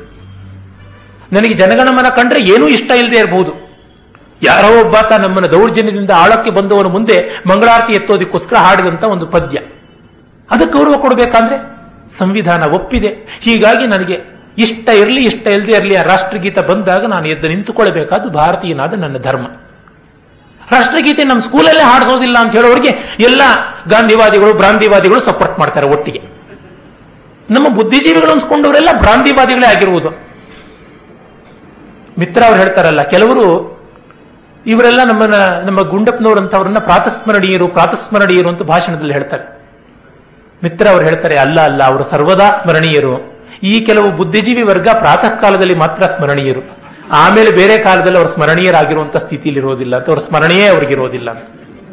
ಹೀಗಾಗಿ ನ್ಯಾಷನಲ್ ಐಕಾನ್ಸ್ ಅಂತ ಹೇಳುವಂಥದ್ದು, ವ್ಯಾಲ್ಯೂಸ್ ಆಫ್ ಎ ಕಂಟ್ರಿ ಎನ್ನುವಂಥದ್ದು, ದೇಶದ ಶ್ರದ್ಧಾ ಬಿಂದುಗಳು, ಸಂಸ್ಕೃತಿ ಕೇಂದ್ರಗಳನ್ನ ದೂಷಣೆ ಮಾಡುವುದನ್ನೇ ಉದ್ಯೋಗವಾಗಿ ಇಟ್ಟುಕೊಳ್ಳುವುದು ಪರಮ ನೀಚತೆ, ನಿರ್ಘೃಣತೆ, ನೃಶಂಸತೆ. ಅದಕ್ಕೆ ಉತ್ತರ ಕೊಡಬೇಕು ಸಕ್ರಿಯವಾಗಿ. ಕಗ್ಗದಲ್ಲಿ ಅಂಥ ಮೋಟಿವೇಶನ್ ಹೇಳ್ತಾರೆ. ಹಾಗಾಗಿ ಸಂಶಯಿಸಬೇಡ ಅಂತ ಹೇಳ್ತಾರೆ. ತಾವು ಗುಮಾನಿ ಮಾಡಬಾರ್ದು, ನನಗಲ್ಲ ಅಂತ. ನನಗೆ ತುಂಬಾ ಗೌರವನೀಯರಾದ ಗುರುಕಲ್ಪರಾದ ಮಹನೀಯರೊಬ್ಬರು, ಒಬ್ಬ ಈಗ ನಮ್ಮ ಜನರ ಮಧ್ಯೆ ಇರತಕ್ಕಂಥ ಬಹಳ ದೊಡ್ಡ ಮೋಟಿವೇಟರ್ ಒಬ್ಬರ ಅನುಯಾಯಿಯಾಗಿದ್ದಾರೆ. ನಾನು ಹೇಳ್ತಾ ಇರ್ತೆ, ನಿಮ್ಮ ಬಗ್ಗೆ ನನಗೆ ತುಂಬಾ ಗೌರವ ಇದೆ, ನಿಮ್ಮ ಗುರುಗಳ ಬಗ್ಗೆ ಇಲ್ಲ ಅಂತ. ಒಳ್ಳೆಯದು, ನಿಮಗೆ ಅವರು ಗುರು ಅಲ್ಲಪ್ಪ, ಅದಕ್ಕೆ ಗೌರವ ಇಲ್ಲ. ನನಗವರು ಗುರು, ನಾನು ಅವರ ಮಹಿಮೆಯನ್ನು ಕಂಡಿದ್ದೀನಿ ಅಂತಂದ್ರು. ನನ್ನ ಬಗ್ಗೆ ಬೇಸರ ಇಲ್ಲದೆ ಅವರ ಗುರುವಿನ ಶ್ರದ್ಧೆಯನ್ನು ಬಿಡದೆ ಹೇಳಿದ್ರಲ್ಲ, ಅದು ಬಹಳ ದೊಡ್ಡದು ಅಂತ ಅನಿಸುತ್ತೆ. ಅವರ ಗುರುಭಾವದ ಶ್ರದ್ಧೆ ನಿಜವಾಗಿ ಪರಮ ಪವಿತ್ರವಾದಂತಹದ್ದು. ಮತ್ತೆ ಅದರಿಂದ ಲೋಕ ಹಾನಿ ಆಗಿದೆಯಾ, ಆಗಿಲ್ಲವಾದ್ರೆ ನಾನು ಗೌರವಿಸಬಹುದಲ್ಲ. ಮತ್ತೆ ಆ ಪರಿಪಾಕದಿಂದ ಬೇರೆಯವ್ರಿಗೆ ಏನು ಸಂತೋಷ ಕೊಟ್ಟಿದ್ದಾರೆ, ಆ ನನ್ನ ಸ್ನೇಹಿತರು ನನ್ನ ಹತ್ತಿರಕ್ಕೆ ಸುಳಿದ್ರೆ ನನ್ನ ಮನಸ್ಸಿಗೆ ಪ್ರಸನ್ನತೆ ಬರುತ್ತೆ. 4 ಜನರ ಜೊತೆ ಮಾತಾಡುವಾಗ ವಿಶ್ವಾಸವೇ ಮೂರ್ತಿವತ್ತಂತೆ ಕಾಣುತ್ತೆ. ಅಲ್ಲಿಗೆ ಆಯ್ತಲ್ಲ, ಫಲಸಿದ್ಧಿ ಆಗ್ತಾ ಇದೆಯಲ್ಲ, ಅದನ್ನು ನಾವು ಗಮನಿಸಬೇಕು. ಹಾಗಾಗಿ ಅವರು ಹೇಳ್ತಾರೆ, ಆ ವಂಡರ್, ವಿಸ್ಮಯ ಬಹಳ ಮುಖ್ಯ. ವಿಸ್ಮಯೋ ಯೋಗ ಭೂಮಿಕಾ ಅಂತ ಕರೆಯೋದುಂಟು. ಎಲ್ಲ ಯೋಗಗಳಿಗೆ ಚಿತ್ರ ಭಿತ್ತಿ ಇದ್ದಂತೆ ಯೋಗಕ್ಕೆಲ್ಲ ವಿಸ್ಮಯ ಉಂಟು, ವಂಡರ್. ಯಾರಿಗೆ ಅದ್ಭುತದ ಬಗ್ಗೆ ಹೃದಯ ಇಲ್ಲವೋ ಅವರಿಗೆ ಏನು ಬದುಕಿನಲ್ಲಿಲ್ಲ. ವಿಸ್ಮಯವನ್ನು ಕಾಣಬೇಕು. ಬೆರಗಾಗಿ ಪೂವೆಲ್ಲ ಪಿರಿತನದ ನೋಟಗಳು, ಬೆರಗೆ ಮೈಮರವೇ ಸೊಲ್ಲಣಗುವುದೇ ಸೊಗಸು, ಬೆರಗು ಚಿತ್ತವ ನುಂಗಲ್ ಒಗೆವ ಶಾಂತಿಯ ಕಾಂತಿ ಪರಮನರ್ಚನೆಗೆವರ ಮಂಕುತಿಮ್ಮ. ಹಿರಿತನದ ನೋಟಗಳು, ದೊಡ್ಡತನ, ಮಹನೀಯತ್ವಕ್ಕೆ ನಾವು ಹೋಗಿ ಒಡ್ಡಿಕೊಳ್ಳಬೇಕು. ಆ ಮಹನೀಯತೆಗೆ ಒಡ್ಡಿಕೊಂಡಾಗಲೇ ನಮ್ಮ ಅಲ್ಪತ್ವ ಕರಗಿ ಹೋಗುವಂಥದ್ದು. ಆ ಅರ್ಪಣೆಯ ಹೃದಯ ನಮಗೆ ಬೇಕು. ಅದನ್ನು ಕಂಡಾಗ, ಮಹತ್ತನ್ನು ಕಂಡಾಗ ಭೂಮಾನುಭವ ಅಂತ ಉಪನಿಷತ್ತಲ್ಲಿ ಹೇಳುವುದುಂಟು. ಭೂಮವಿದ್ಯಾ ಅಂತಲೇ ಬರುತ್ತೆ ಛಾಂದೋಗ್ಯದಲ್ಲಿ. ಆ ಭೂಮಾರ್ಪಣೆ ಮಾಡಿಕೊಂಡಾಗ ನಮ್ಮ ಅಲ್ಪತನ ನಮಗೆ ಹೋಗುತ್ತೆ. ಪರಶುರಾಮ ನಾಟಕದಲ್ಲಿ DVG ಅವರು ಹೇಳ್ತಾರೆ, ತಾಯಿಯನ್ನ ಕೊಲೆ ಮಾಡಿದ, ತಂದೆಯನ್ನ ಒಲಿಸಿಕೊಂಡ, ಕಡೆಗೆ ತಂದೆಯ ಅನುಗ್ರಹದಿಂದ ತಾಯಿ ಸೋದರರು ಎಲ್ಲರನ್ನ ಬದುಕಿಸಿಕೊಂಡ. ಆದರೆ ತಾಯಿಯನ್ನ ಕೊಂದ ಪಾತಕ ತನ್ನನ್ನು ಬಿಟ್ಟಿಲ್ಲ, ಅದಕ್ಕಾಗಿ ನಾನು ಪ್ರಾಯಶ್ಚಿತ್ತ ಮಾಡಿಕೊಳ್ಳಬೇಕು ಅಂತಂತಾನೆ ಪರಶುರಾಮ. ಆಗ ಅವರು ಹೇಳ್ತಾರೆ, ನೀನು ಗಿರಿಶೃಂಗಗಳ ನೇರು, ಬೆಟ್ಟ ಗುಡ್ಡ ಹತ್ತಿ ಪ್ರಕೃತಿಯನ್ನು ನೋಡು.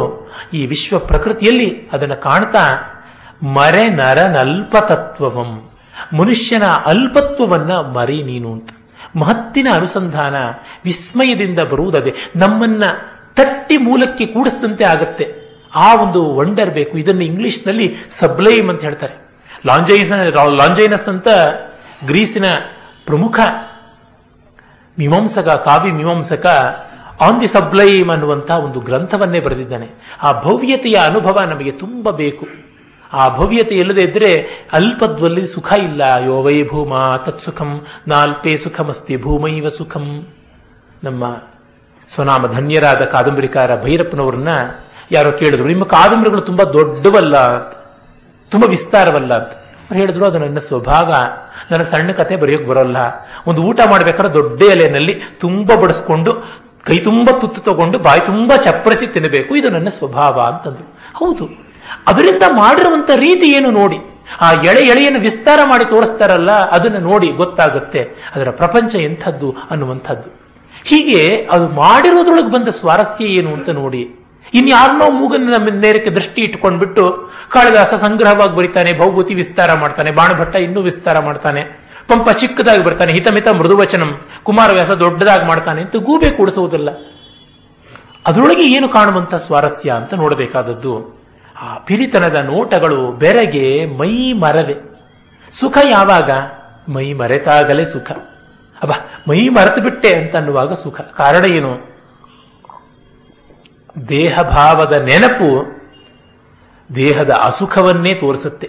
ಕಣ್ಣಿದೆ ಅಂತ ನಮಗೆ ಗೊತ್ತಾಗೋದು ಕಣ್ಣು ಉರಿತಾ ಇದ್ದಾಗ, ಕಿವಿದೆ ಅಂತ ಗೊತ್ತಾಗೋದು ಕಿವಿ ನೋವು ಬರುವಾಗ, ಹೊಟ್ಟೆ ಇದೆ ಅಂತ ಗೊತ್ತಾಗೋದು ಹೊಟ್ಟೆ ನೋವು ಬಂದಾಗ, ತಲೆ ಇದೆ ಅಂತ ಗೊತ್ತಾಗೋದು ತಲೆ ನೋವು ಬಂದಾಗ. ಹಾಗಾಗಿ ಅವುಗಳ ವಿಕಾರದಿಂದ ನಮಗೆ ಅವುಗಳ ನೆನಪಾಗ್ತಾ ಇರುತ್ತೆ. ಅವುಗಳ ಸಾಕಾರದಿಂದ, ಅಂದರೆ ಅವುಗಳು ಪ್ರಸನ್ನವಾಗಿದ್ದಾಗ ನಮಗೆ ಅದರ ನೆನಪೇ ಆಗೋದಿಲ್ಲ. ಹೀಗಾಗಿ ಮೈ ಮರೆವು ಆದಾಗ ಆತ್ಮದ ಅರಿವಾಗುತ್ತೆ. ಸೊಲ್ಲಣಗುವುದೇ ಸೊಗಸು, ಮಾತು ಬಿದ್ದು ಹೋಗ್ಬಿಡ್ಬೇಕು. ಗುಂಡಪ್ಪನವರೇ ನಿವೇದನದಲ್ಲಿ ಆ ಅರಣ್ಯವನ್ನು ನೋಡ್ತಾ ಹೇಳ್ತಾರೆ, ಮಾತ ಮೂದಲಿಸುವ ಮಹಾರಣ್ಯ ಸರಣಿ ಅಂತ ಹೇಳ್ತಾರೆ. ಮಾತನ್ನ ಮೂದಲಿಸುವಂತಹ ಮಹಾರಣ್ಯ ಸರಣಿ ಅಂತ ಕುವೆಂಪು ಅವರು ಗೊಮ್ಮಟೇಶ್ವರನ ಬಗ್ಗೆ ಬರಿತಾ ಹೇಳ್ತಾರೆ. ಆ ಗೊಮ್ಮಟೇಶ್ವರನ ದಿವ್ಯ ಭವ್ಯವಾದ ಮಹಿತೋನ್ನತವಾದ ಮೂರ್ತಿಯನ್ನು ನೋಡಿದಾಗ ಆ ಬೊಪ್ಪಣ್ಣ ಕವಿಯ ಗೊಮ್ಮಟ ಜಿನಸ್ತುತಿ ಓದಬೇಕು. ಅದ್ಭುತವಾದಂಥದ್ದು ಅದು. ಎಂಥದ್ದು ಆ ಅತಿತುಂಗಾಕೃತಿಯೇ! ಅದನ್ನ ಆ ಗೊಮ್ಮಟನ ರೂಪ ಆತ್ಮೋಪಮಂ, ನಿನ್ನ ರೂಪ ನಿನ್ನಂಗೆ ಇದೆ, ಇನ್ನೇನು ಹೇಳೋಕ್ಕಾಗೋದಿಲ್ಲ ಅಂತ ಕುವೆಂಪು ಅವರು ಹಾಗೆ ಬರೀತಾರೆ. ಬೆತ್ತಲನ್ನು ಕಂಡರೆ ನಗುವಂತಹ ಮನುಷ್ಯನೇ, ನಗುವ ನಗು ನೋಡವಂ, ನಗುವ ಸೊಲ್ಲಿದ್ದರೆ ಸತ್ವವಿದ್ದರೆ ನಿನ್ನಲ್ಲಿ, ನಗುಕ್ಕಾಗತ್ತ ನಿನಗೆ ಅಂತ. ಹಾಗೆ ಆಗದಂತೆ ಮಾತು ಹೊರಟೋಗ್ಬಿಡುತ್ತೆ. ಯಥೋವಾಚೋ ನಿವರ್ತಂತೆ ಅಪ್ರಾಪ್ಯ ಮನಸಾಸಹ ಅನ್ನುವ ಮಾತು ತಾನಾಗಿ ಬರುವಂತಹದ್ದಾಗುತ್ತೆ. ಅದು ಬಹಳ ಮುಖ್ಯವಾಗಿ ಬೇಕು. ಮಾತು ಅಂದರೆ ಪರಾವಾಕ್ಕು ವ್ಯಭಿಚರಿತವಾಗಿ ವೈಖರಿ ರೂಪದಿಂದ ಬರುವಂಥದ್ದು. ಮಂತ್ರ ಅಂದರೆ ನೇರವಾಗಿ ಪರಾವಾಕ್ಕು ವೈಖರಿಯಾಗಿ ಬರುವುದು, ಮಧ್ಯಮ ಪಶ್ಯಂತಿ ಆ ಹಂತಗಳಿಲ್ಲದೆ ಬರುವಂಥದ್ದು. ಬೆರಗು ಚಿತ್ತವ ನುಂಗಲ್ ಒಗೆವ ಶಾಂತಿಯ ಕಾಂತಿ. ಚಿತ್ತ ತರತಮಗಳನ್ನ, ದ್ವಂದ್ವಗಳನ್ನ ಹೇಳುವಂಥ ಮನಸ್ಸೇ ಚಿತ್ತ. ಅಂದರೆ ದ್ವಂದ್ವಾತ್ಮಕವಾದ ಮನಸ್ಸನ್ನ ನುಂಗಿದಾಗಲೇ ಶಾಂತಿ ಬರುವಂತಹದ್ದು, ಅದರ ಕಾಂತಿ. ಆ ಸ್ಥಿತಿ ಪರಮನ ಅರ್ಚನೆಗೆ